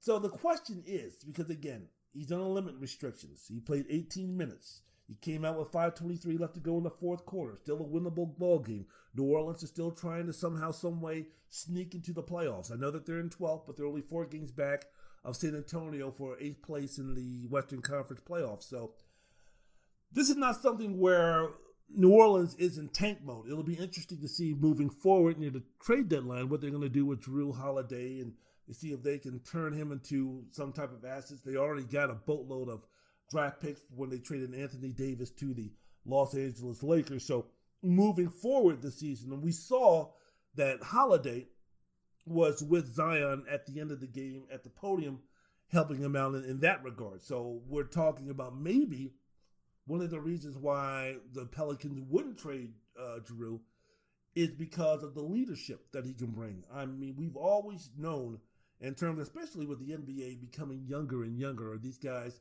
coming out after only one season, that if they go to a team and they're expected to quote unquote turn around a franchise, and we're speaking about guys who are 18, 19, 20 years old, it's always good for that team to have some type of veteran presence. Kevin Garnett has said over and over and over again that his career could have been a lot more different if it wasn't for Sam Mitchell when he first came to the Minnesota Timberwolves. That Sam Mitchell took him under his wing and taught him how to be a professional, taught him and matured him, and um, helped him become the basketball player that he was. I think Jrue Holiday could be that guy for Zion in terms of showing him how to become a professional. Again, the guy is 18 years old, and again, when we're speaking about a franchise type player, we're speaking about a commodity in Zion that is so important, not just to the franchise of New Orleans, but just to the health and the growth in the future of the NBA. I think not just the New Orleans Pelicans and David Griffin and Alvin Gentry and Gayle Benson, but also Adam Silver and others should be paying close attention to making sure that you know what this is a value, this is a gem we have. This is an unbelievable talent that we have. This is a transformational talent that we have. This is something that we can, for the next decade or so, really use to our advantage to help us grow our sport, not just domestically, but also internationally.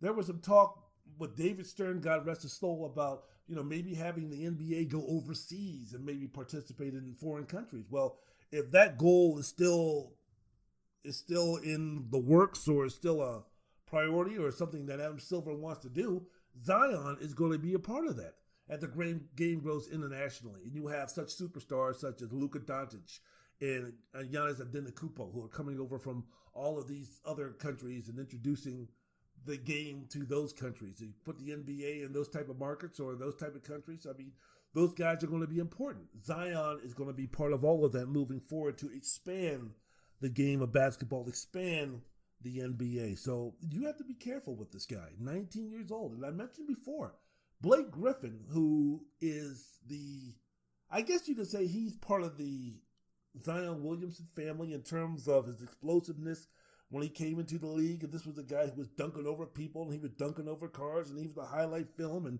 this was a guy who was 6'8, 235 pounds and he was an explosive athlete and everything. Well, look at him now, about seven, eight years down the road. I mean, Blake Griffin has had injury problems. Blake Griffin missed his entire rookie season or his first year out of college in Oklahoma because of injury. And Blake Griffin, while he was explosive for a short period of time, Blake Griffin is not going to be that guy going into what down with ninth or tenth year. The Blake Griffin that we saw with the Los Angeles Clippers being coached by Vinny Del Negro, and then moving on to Doc Rivers, where they picked up Chris Paul and DeAndre Jordan and those guys, they were Lob City. That Blake Griffin is gone. That Blake Griffin is no more. I don't care how successful a knee surgery or what how successful he treats the ailment of his knee. That Blake Griffin is not coming back. So we're going to lose that explosiveness. We're going to lose that highlight reel. We're going to lose Blake Griffin getting people out of their seats. That Blake Griffin is not coming back. So when we're speaking about someone like Zion, we want to maximize his explosiveness. We want to maximize how uber athletic he is. This guy is a freak of nature. And we want to harness that and we want to keep that going as long as possible. And Zion doesn't take plays off. Zion, forget taking games off in terms of his effort, his intensity, his passion, his drive. Forget games. Zion doesn't take plays off. Now I think that as he gets older, that he'll learn kind of how to how to pace himself, so he doesn't go all Dwyane Wade on, on folks where you know he's he's hitting the floor like 15 times a quarter, which eventually takes his toll. Especially if you're speaking about a guy who right now is about I would guess what he's six six. How much do you think he weighs? About 290, 295. If he was 285, maybe 270, 275 in college and you're talking about a guy who's had knee surgery and he really had that opportunity to really exercise and really do the fitness that he needs to get into to be in NBA ready shape. You're probably looking at a guy now who's approaching 290 with that explosiveness. So it's it's it's something where the league, like I said, it's a collaborative effort with the Zion Williamson deal. So I'm not too bent out of shape or I'm not too angry that he came out when he did. I'm, I'm not. I understand that, uh, again, you have to protect this guy. You have to make sure that you get the most out of this investment. I mean, potentially, let's put it this way potentially, Williamson is, is the most important and valuable asset the league has moving forward. When LeBron finally retires, and LeBron, whew, the way he's playing right now, gee whiz. But when LeBron finally retires, this league is going to be turned over to Giannis, Luka, and Zion. Hopefully. We're taking a look at the potential faces. I mentioned this before in another podcast. You take a look at the potential faces of the league, say for the 2022-23 season or the 2025-26 season. I mean, you have such candidates as Ja, Ja Morant or Jayson Tatum or Anthony Edwards in Georgia, Trae Young, De'Aaron Fox, Donovan Mitchell, Nikola Jokic, Ben Simmons, this kid Cade Cunningham, Jalen Green, who are in who are seniors in high school. Emoni Bates, the sophomore up in uh, Michigan, who's supposed to be the next, the second coming possibly of LeBron James. You have Chet Holmgren, who right now is a seven foot one guy who can shoot and he can dribble, he can pass, and he's being recruited by Georgetown. Please, Jesus, let this young man go to Georgetown. But so you have, you even have names that we don't even know about right now. There's going to be guys who are going to be top five, top six, top seven players for the uh, players in the NBA for the 2022-23 season that we don't even know about right now. There's going to be someone eight years down the road that's going to be a top five guy. We don't know who he is. We don't know. He could be from China. He could be from Finland. He could be from Australia. He could be from Henderson, Nevada. He could be from St. George, Utah. He could be from Hawaii. He could be from Alaska. We don't know. The way the league is growing, the way that the love of basketball grows, not just again through the states, but also there could be a guy in Canada. We don't know. There could be some guy right now in Vancouver who's like seven years old that up to 15 years from now is going to be dominating the league. There could be a guy right now in the suburbs of Toronto, of uh, Toronto, Canada, that 10 years from now is going to be the mo- number one draft pick and being compared to the greatest basketball players who've ever come around the bend who've been drafted. Who knows? Who knows? But when all of that happens, the faces of the league should be Giannis, Luka, Zion. And in one or two of these other guys that I just mentioned before, Morant, 12 time Tatum, Nikola Jokic. But those guys are going to be part of the mix. So if you're the NBA, and again, if you're the New Orleans Pelicans, man, this is uncharted water. How do you how do you work with someone like Zion? How do you how do you get the most of his potential when we've never seen a player like this? In NBA history. At 19 years old, man, no one, nobody, forget 19, 21, 25, 27. There's been no one in this league's in the league's history that has had this most that has been this type of unique athlete basketball player. Never. I mean, you've had guys like Wilt Chamberlain coming and tear the league up. You've had guys like George Mikan when the league was growing, coming and tear the league up. You had guys like Shaquille O'Neal coming and tear the league up. You had guys like Michael Jordan coming and tear the league up. You had players like Magic Johnson and Larry Bird coming and they were unicorns and tearing the league up. But never has there been this blend of explosiveness, strength, leaping ability, and a guy who's 6'6, 285 pounds. I guess if you really think about it, his optimal playing weight is what, 275? 270 maybe? The way he jumps, the second jump, his explosiveness, his power, his strength. We've never seen anything like that in the NBA. Never. This guy has the leaping ability and explosiveness of Vince Carter with the girth and the strength of Shaquille O'Neal. How do you how do you defend that? I mean, Luka is like, okay, this is what Larry Bird could be like if he was playing in the 21st century. Okay, Giannis is something where it's kind of like he's LeBron light, or he's Kevin Durant without a jump shot, with a little bit more athleticism. There is nobody even close that we can compare with Zion. Nothing. I don't know. Charles Barkley, no, Charles Barkley did not have the unbelievable strength, size, and athleticism that Zion has. Even if you compare eras to where Barkley coming out, yeah, he was six four and a half, realistically, but he listed him as 6'5", 250. He would be able to take the ball off the board and he can go, go coast to coast and and dunk on people and who was going to get in the way of that freight train and everything. Zion is an entirely different animal than Charles Barkley. I guess you could say he's Charles Barkley 4.0, not just 2.0, 4.0. If you take a look at his size and his strength and his athleticism. So if you're the New Orleans Pelicans, what do you do with this guy? How do you get the most out of this guy's potential? Do you play him at small ball five? The way the NBA is going right now, do you put him at the center position and let him do his thing? If you take a look at some of the centers in the NBA, except for maybe Steven Adams, who can score but could wear on you because he's so doggone big and strong. Maybe someone like a Nikola Jokic, who's big and strong, but he's also got a perimeter game to him. You look at someone like Joel Embiid, maybe with the exception of those guys, is there anybody right now that Zion from the center position wouldn't be able to guard and have success with? So do you play him a small ball five, especially with his athleticism? He doesn't need to be seven feet tall. He doesn't need to be six foot eleven. The guy can still jump over everybody, and he's so fast off his feet, and he's so powerful when he does it. Man, he could be like a bowling ball out there getting rebounds. Guy, guy could be flattening everybody legally.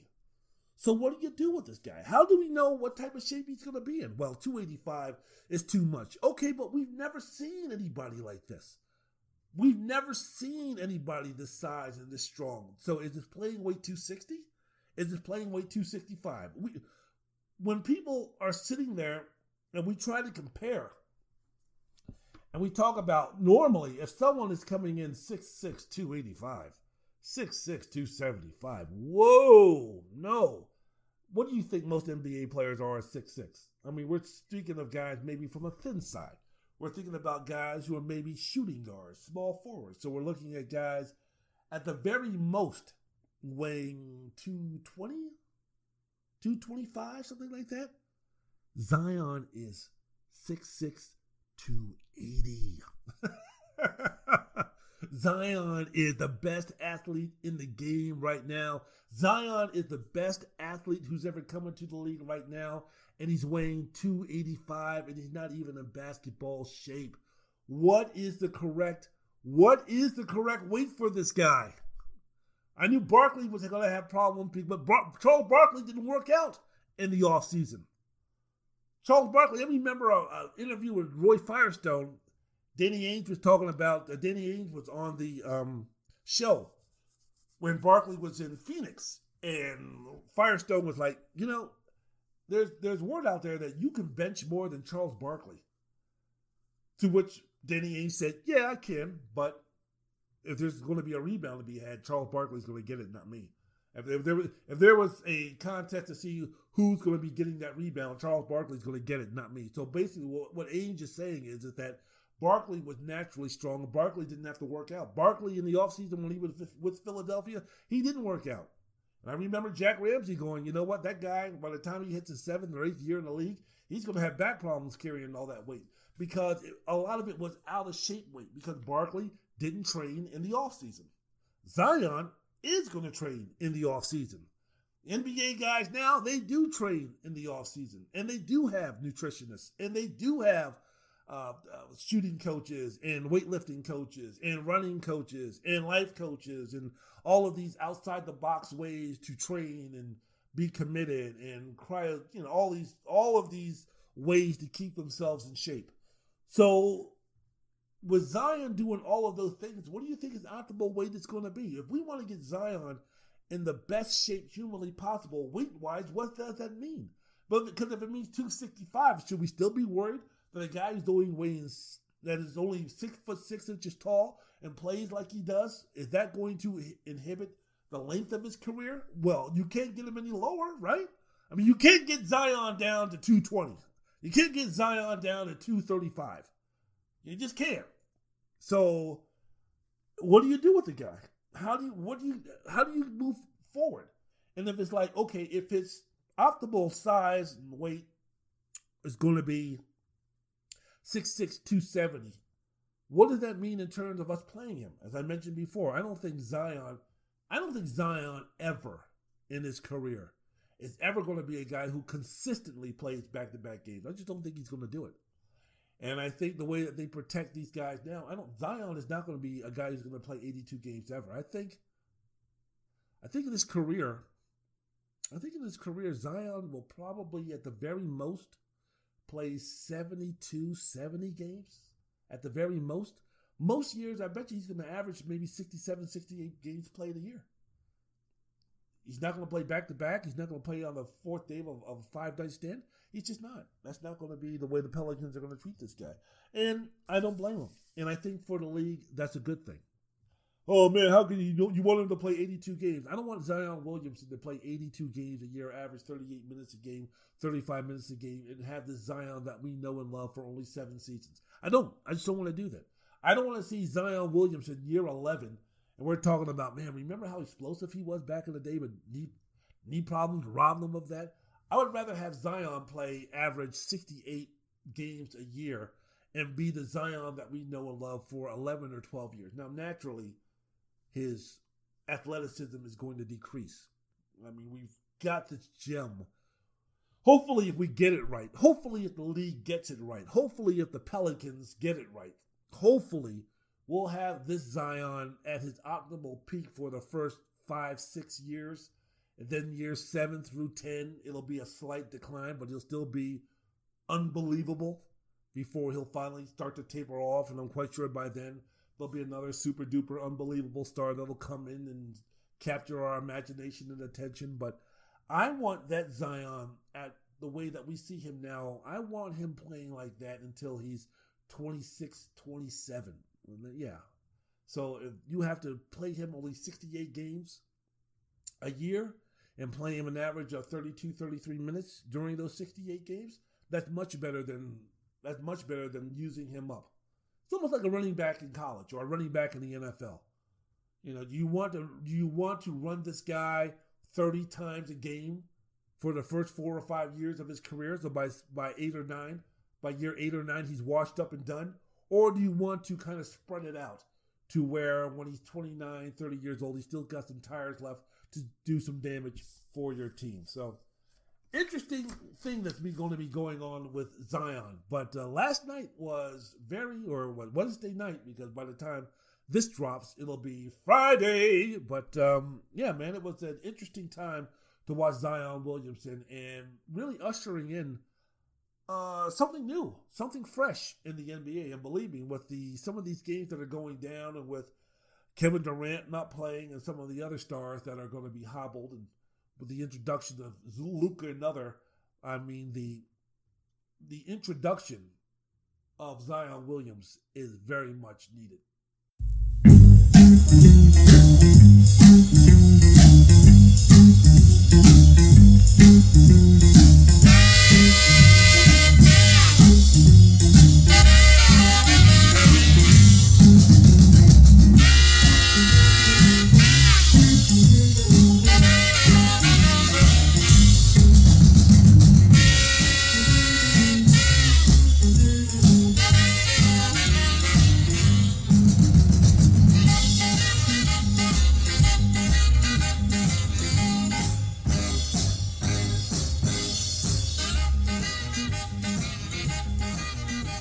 Wendell's World in Sports. I'm your host, Wendell Wallace. So glad that you could be with us. Conor McGregor is back.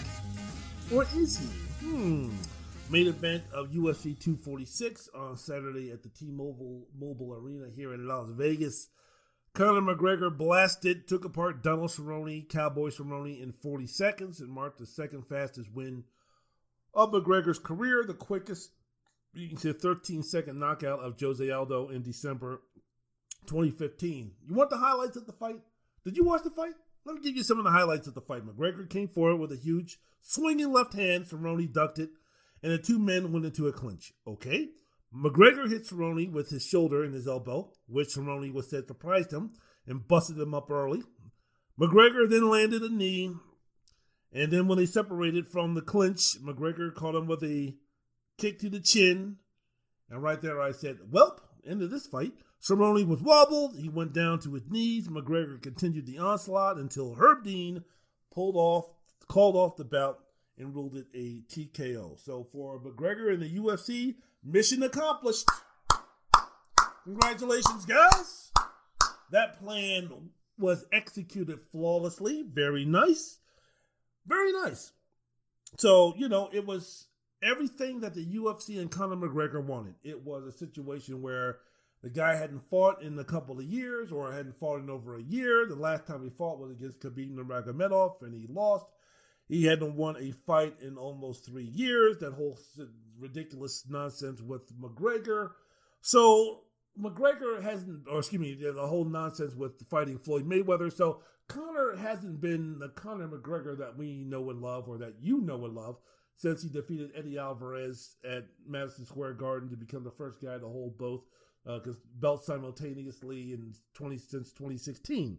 So the comeback fight, especially after all the bad press that Conor's been going through, trying to beat up old men, stealing people's cell phones or destroying cell phones, throwing dollies at, at buses, allegations of uh, battery on women. So there was reports that during the training camp with leading up to the fight with Nurmagomedov that he was drinking every day and not putting any work toward the fight. I'm sorry, man. You don't look like that. I'm sorry. I saw that fight. Conor McGregor did not look like a guy who was going on drinking binges. I look like a guy who goes on drinking binges and eating binges and not working out binges and laying around doing nothing binges. By the way, that's going to stop. But uh, yeah, I I think that they were embellishing a little bit but basically, he didn't put the time and effort that he should have when you're facing a guy like Nurmagomedov, especially after McGregor had been out for the time that he had uh, from the octagon. But you know, basically, hey, look, it, it was something to where this was something that the UFC and Conor McGregor needed. In fact, when I heard that he was fighting Donald Cerrone, I was like, okay, because many people were like, well, you know, is he going to be serious? Is Conor going to be serious about fighting again? Because after all the money he made against Mayweather, 100 million plus, and you know, he's got these other things going on, and he's kind of lost his mind. Is he really into fighting anymore? Does he really want to fight anymore? When he signed to fight Donald Cerrone, I said, you know what? I think he is if he would have signed to fight Nurmagomedov or someone who was really, really tough, then I would have said, you know what, this guy's looking for just one more payday. Basically, if he wanted to fight Khabib again, I would say, you know what, he's looking for one more payday and he wants to get the hell out of here. That's basically what he was doing. I knew that when Ronda Rousey came back after she fought Holly Holmes and lost, and then she came right back in and was going to fight Amanda Nunes. I was like, she doesn't want to fight anymore. She doesn't even want to. She doesn't even want to have this fight. She knows that she can't beat Amanda Nunes. She knows she's going to lose. She doesn't want to fight anymore. So she's just going to get one more big payday, and then she's going to see, see you later. There's always there was already talk at the time that she she was going to the WWE, so she doesn't want to fight anymore. She just wants one more payday. She'll get her ass kicked. She'll accept the ass whooping that she's going to get from Amanda Nunes. She's going to get that big fucking payday, which she doesn't deserve, and then she's going to move on. If Ronda Rousey was serious about fighting was if she was serious about having a fighting career in the UFC, the UFC would have placed her in there with a soft touch. She would have armbarred the girl in about 15 seconds for the win, and all the lemons and all the knuckleheads and all the dopes who really don't follow MMA would have sat there and been Ronda's back, Ronda's back, and then that fight with Amanda Nunes would have really made some big money. But Ronda didn't want to put in the time or the effort, didn't have the passion to want to do that anymore. I mean, the game was the game was exposed. They exposed her as a fraud that she was, and then she got her ass whooped, and then she went over to the UFC to uh, the WWE. So at least with Conor, when he decided to fight Donald Cerrone, I was like, all right, this guy's serious about wanting to fight a lot. He still had the passion, he still had the desire. So that was cool. That was cool, and I knew this was going to happen. Now I thought that McGregor would get him within two rounds. I thought that maybe probably a probably a round, but if it's anything more than a round, he'll get him early in the second. I did not think any way, shape, or form that Cerrone had a chance to beat McGregor. Had no, I didn't think he would lose in 40 seconds. I didn't think that he would come out there and be so feeble and so weak and such an easy mark. I didn't know that, but I didn't think that he had a shot against um, McGregor.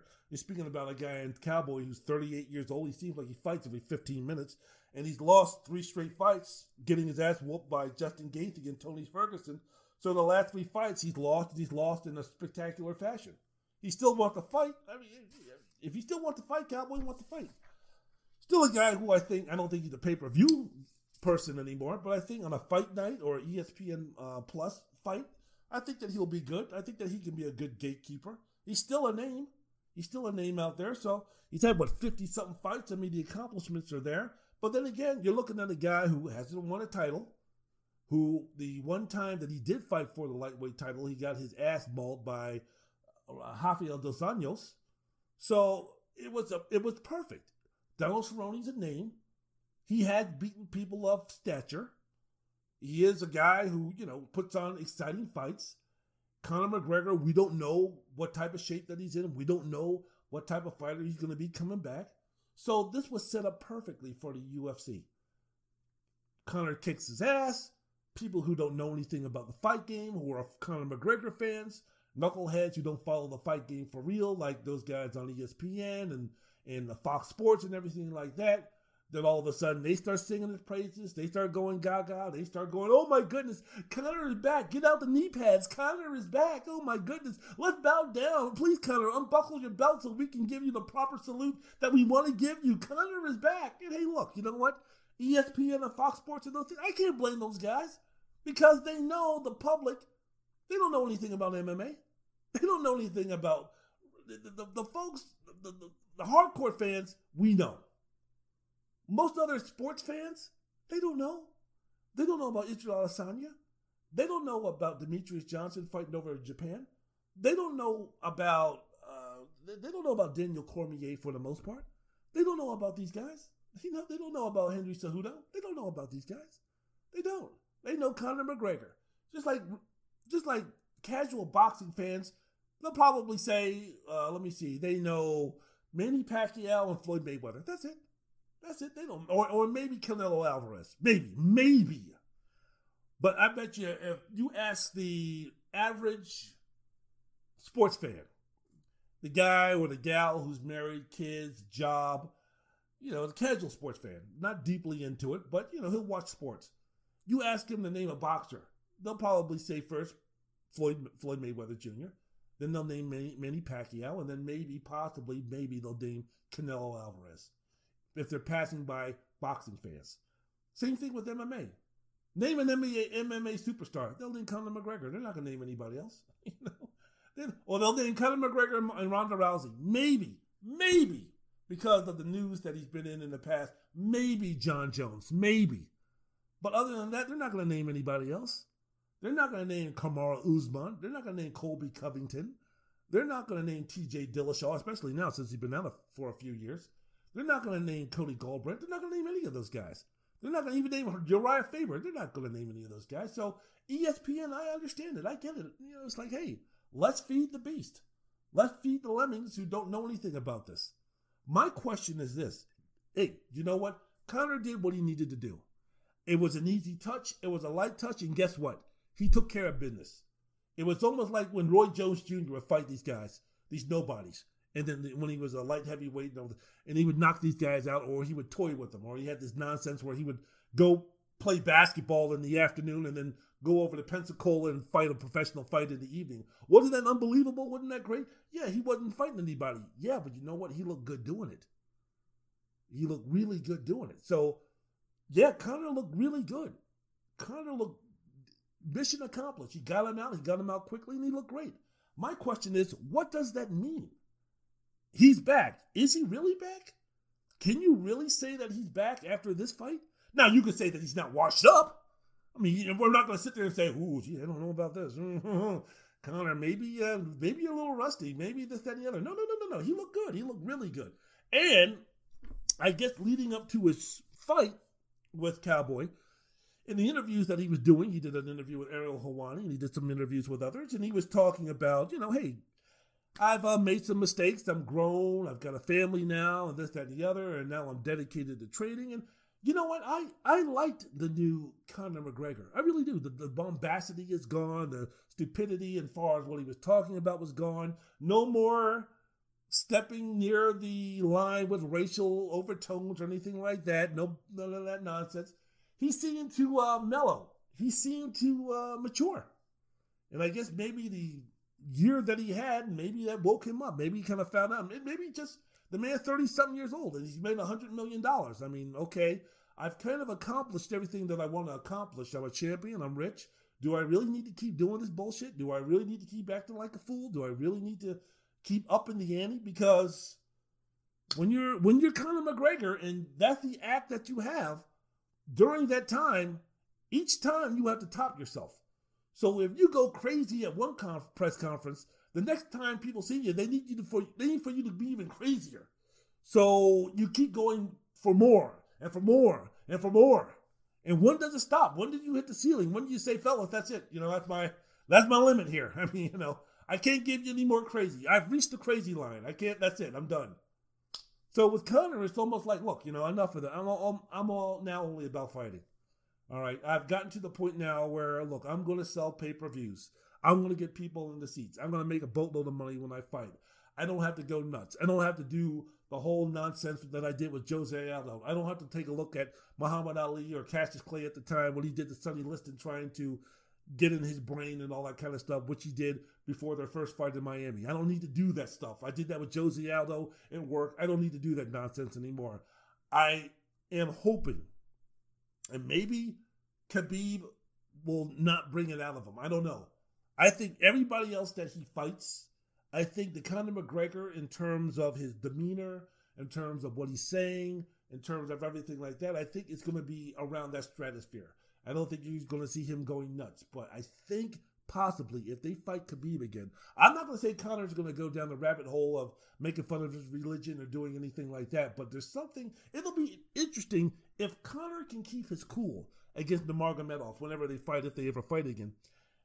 if Conor can keep his cool and do a little trash talking, of course, and talk about I want to whip your ass and do all those type of things. If if he keeps it on that level, I think I'll truly believe that Conor McGregor is back, and I truly believe that Conor will be training and getting ready for a fight against Khabib that could be different, much different than it was the first time in terms of Conor winning that fight. But if Conor comes in and he goes back to the same old McGregor that we knew and some loved, some hated, and he goes back to the insults and he goes back to trying to get under his skin and he goes back to trying to quote unquote sell tickets, he's going to get his ass whooped because if that's the case, then Conor probably knows that he can't beat Nurmagomedov. And maybe all of this talk about, well, you know, I want to stay at welterweight and all of these things, maybe that's another sign to say, I don't want to fight Nurmagomedov again. He ain't worth it. It's not my style, this, that, and the other. Even though, if people are talking about, well, that's going to be the biggest fight in mixed martial arts. Arts, hold on, hold on, hold on, hold on. Whoa. Hey, last time I checked, there's a fight on April 18th at the Barclays Center where Nurmagomedov is going to be fighting Tony Ferguson. Don't sleep on Tony Ferguson at all.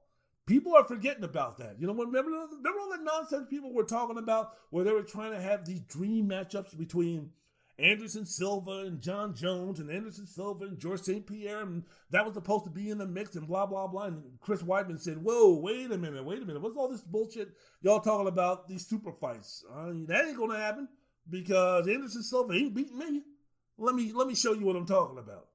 Well, Tony Ferguson, all this stuff about, well, you know, man, I mean, could Conor go for the, the lightweight championship and that fight with Nurmagomedov could be the biggest seller ever and blah, blah, blah. And Dana White's up there comparing it to George Foreman and Muhammad Ali and Ali and Joe Frazier and all this kind of nonsense.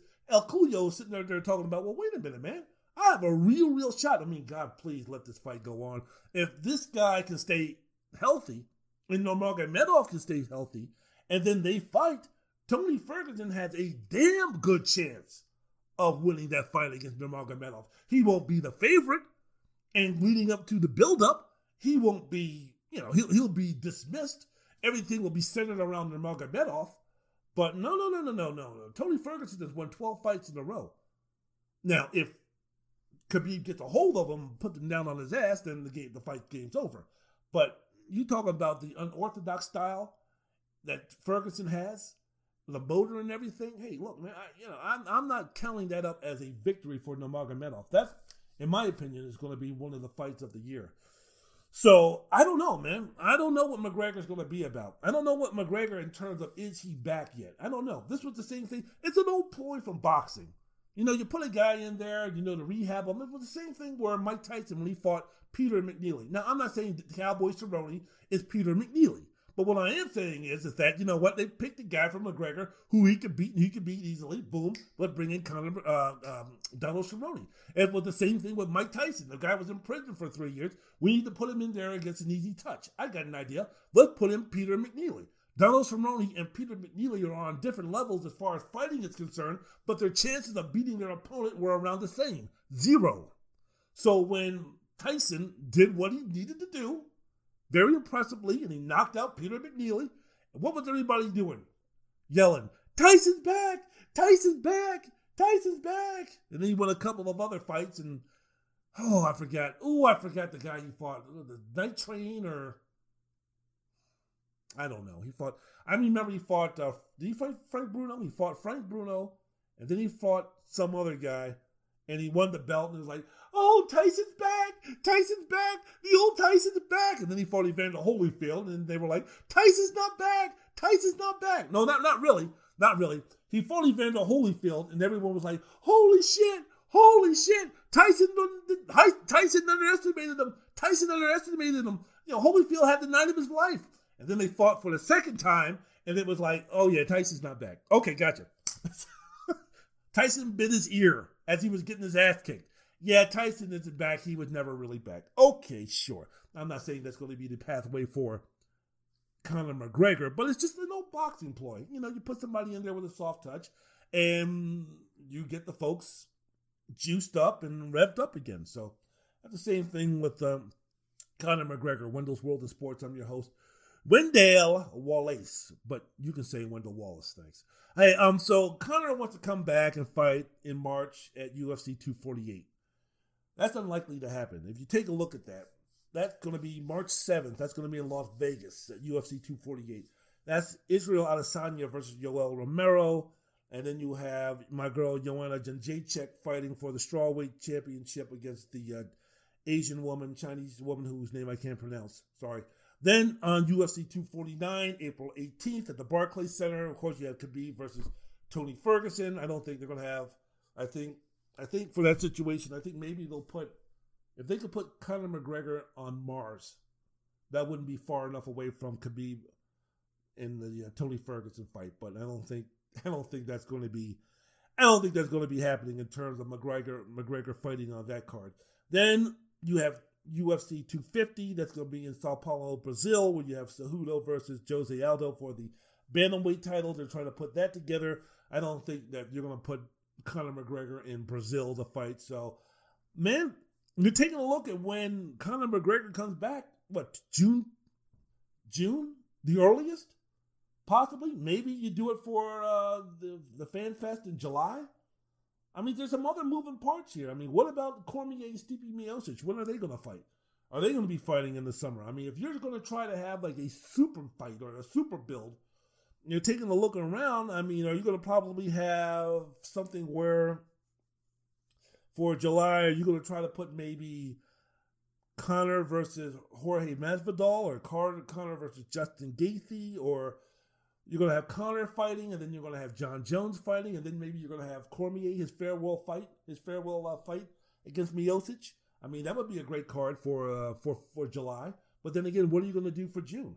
Are you going to maybe put um, Masvidal versus Usman on that card? Who knows? I don't know, but it'll be it'll be interesting. And I'm taking a look. You know what? I'm I'm I'm thinking about this, and I thought about this, and I said, you know what? Fuck it, let's do it when we're speaking about Conor's next opponent because if McGregor's going to be around for a while, and I really do think Conor's got another two, three good years left in him for him being a solid, you know, elite fighter. Is he pound for pound back in the rankings? I don't know. I'm not going to say no after this performance, but it's promising. So if we're going to have Conor around when he's 31 years old, so if we're going to have Conor around for another – three years. And let's, I'm not even going to be talking about boxing Mayweather and Pacquiao or Terrence Crawford. Fuck that bullshit. But I'm just speaking about the octagon now. If you're taking a look at some of the fights that he could put together or some of the opponents that he has, I mean, just think about it. If he wants to stay at welterweight, he feels great at welterweight. He wants to stay at welterweight. He could fight Masvidal, Tyron Woodley, Colby Covington. Could you imagine that fight between him and Colby Covington? Yikes! Uh, Kamaru Usman, I don't think that would be a good idea. Diaz, Justin Gaethje, uh, Wonder Boy Thompson, all of those fights that they can have at welterweight, or he could move down and fight someone like a Max Holloway at lightweight, Tony Ferguson, Khabib. So he's got all of these options, all of these really, really good main event pay per view million plus buy fights right in front of him.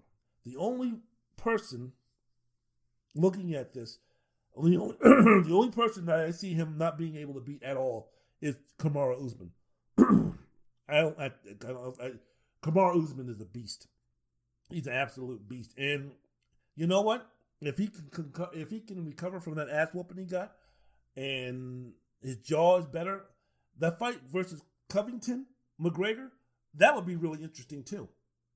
I'm not really a big Colby Covington fan. I think he's a fucking clown and he's a jerk and he's a fucking um, Diaz McGregor wannabe, and he doesn't do a good job of doing that.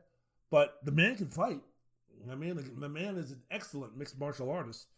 So that would be a really good test if McGregor is going to stay at welterweight. Again, it depends on what the mindset is of Covington. Tyron Woodley, I don't think would be a good matchup for him for him either. Tyron Woodley's too big and too strong. You put him down on the ground and, and beat him up from there. So I wouldn't I wouldn't mess McGregor up with him. But strikers like Masvidal, someone maybe as unorthodox as, as Thompson, a stand-up guy like Gaethje, yeah, I could see Conor having a really good shot against those guys. But you know, if I'm Dana White or if I'm the matchmaker and I'm either even McGregor, you know who I'm fighting next? fight Nate Diaz. Nate Diaz, number three. Let's do it. Let's get it done. Let's get it done. Not Masvidal, not yet. Now Masvidal is talking about he wants to fight Kamaru Usman, whoop his ass, and then when he fights Conor, it'll be for the belt, which means he'll have more money. Or the, the, the theory from coming from Jorge is that you know what? I take the belt away. I beat Kamaru Usman. I'm the welterweight champion of the world. That means now my fight with McGregor is going to be even more. I mean, even more dollars. It means I'm getting even more chicken because I'm going to have the belt. Well, Jorge, you ain't you ain't beating Kamaru Usman. Sorry, that that ain't happening. So it'll be interesting, but I think that he needs to go for that fight. I think he needs to go for the chance to beat Kamaru Usman, and when he loses, that fight will still be there for Conor McGregor. And Conor makes money for people. So whether he's coming off a win or a loss, in this case, if Masvidal fights Kamaru Usman, it'll be coming off a loss. It'll still be a big fight between two guys who are going to stand up there and punch, try to punch each other and do some things. So I think the third Diaz fight makes sense. Um, the last time Diaz fought was against Jorge Masvidal, UFC 244 in November. I think if they fight again, I think that McGregor wins. I think he ends the trilogy with that. And you fight a name that you could beat like like Diaz. A guy's not going to try to take you to the take you to the ground. A guy's going to stand there and, and, fight you, so you don't have to worry about that. So I think you get Cowboy. You look great. You go ahead and end the uh, trilogy with uh, or end the the uh, thing with um, with Diaz. You end the drama and you end all that nonsense with Diaz, and then you move on and you do some other things. So I think that's uh, the plan for Conor McGregor. And hey, look, man, again, Khabib had to agree to fight you. Everyone's talking about we'll fight Khabib, we'll fight Khabib. Hey, man, Khabib is one of them cats where it's kind of like, no, nah, man, fuck that. Uh-uh, I gave him a one shot. He's not to fight just one or two times and all of a sudden he's to fight me next. Fuck that bullshit. I'm the champ. I'm the champ and I'm from Dagestan. You gonna fuck with me? I don't think so. So there's no guarantee, even if Khabib can get by Tony Ferguson, if God willing they fight, that uh, this next opponent will be Conor McGregor. But we will see. We will see. All right, I'm done. I am out of here. I want to thank everybody for listening to the program. Oh, it's good to be back. So, so good to be back. I want to thank you for listening and uh, be good to yourselves. Be good to everybody. And remember, man, when you're listening, after you're done listening, I want you to do me a favor, right? After you're done listening to this podcast, here's what I want you to do. Here's my recommendation. I want you to listen to two songs that have been on my mind now for two weeks. I listened to these bad boys. I listen to these two songs. I swear, I'm not joking. I listen to these songs like 15 times a day. I'll go like I'll go like four or five times straight listening to the song, listening to it, rewind, play it again, listen to it, rewind, play it again. Two songs, both by the Four Tops, sung by Levi Stubbs, who is the lead singer for the Tops, who was the lead singer for the Tops. The first one is MacArthur Park, and another one is a love song, You Believe in Me Because I Believe in You. Listen to those two songs. The one song, MacArthur Park, is just crazy, man. It's, the lyrics are just nuts. But you listen to Levi Stubbs' voice. Oh my man, the guy is unbelievable. Of course, the guy's a living legend. The guy, he's not living. He's not living anymore. He's been dead since 2008. God rest his soul. But Levi Stubbs as a singer was just unbelievable. And when you listen to these two songs, it, it just blows your mind how unbelievable this guy was as a singer. You get, we get, we get, we get lost because he was with the Four Tops and everything, and the Motown sound, and you know we hear about Sugar Pie Honey Bunch and and Bernadette, and you know Still Waters Run Deep, and all these other great songs that he did, you know, back in the '60s, back in the days at Motown. But when Motown left to go to L.A., the Tops decided that they were going to stay in Detroit. They went to a couple of other couple of other labels. And in the 70s, in the 80s, they recorded some really good material and MacArthur Park and you believe in me, I believe you believe in me, I believe in you. Those are just two songs that I mean. If, if, here's something: if you're going to be getting married, or forget getting married, romantic time with your with your wife, or with your girlfriend, or with your boyfriend, or with your mistress, or whoever. If you want to like take it to the next level, if you want to like you know really get there, I mean, really get some emotions out of you of, of, of love and all those, those type of things. Play Levi Stubbs. If you believe in me, I believe in you. Not the Whitney Houston version. I'm talking about the Levi Stubbs version, the Four Tops versions version. It is so unbelievable, man. I I I, I get emotional each time I hear it. I've been listening to this damn song for the last two weeks, like eight, nine, ten times a day, sometimes three or four or five times straight, and each one I get emotional.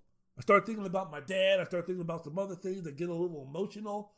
With MacArthur Park, the, song Levi Stubbs, unbelievable, unbelievable. So that is my that is my request for you to go ahead and do that. So I will leave you with that. I will leave you with being good to yourself, being good to each other. Try to see what we can do, see what you can do, see what we can all do to make this world a better place, which means do not care for much, so much for those who have a lot of money. They can take care of themselves. Care for those who don't have the resources. Care for those who don't have the financial, who have the financial funds. Care for those people because they need it more than say Antonio Brown or any other folks who are making millions upon millions of dollars. Don't mean to be callous. I just mean to be truthful. Music.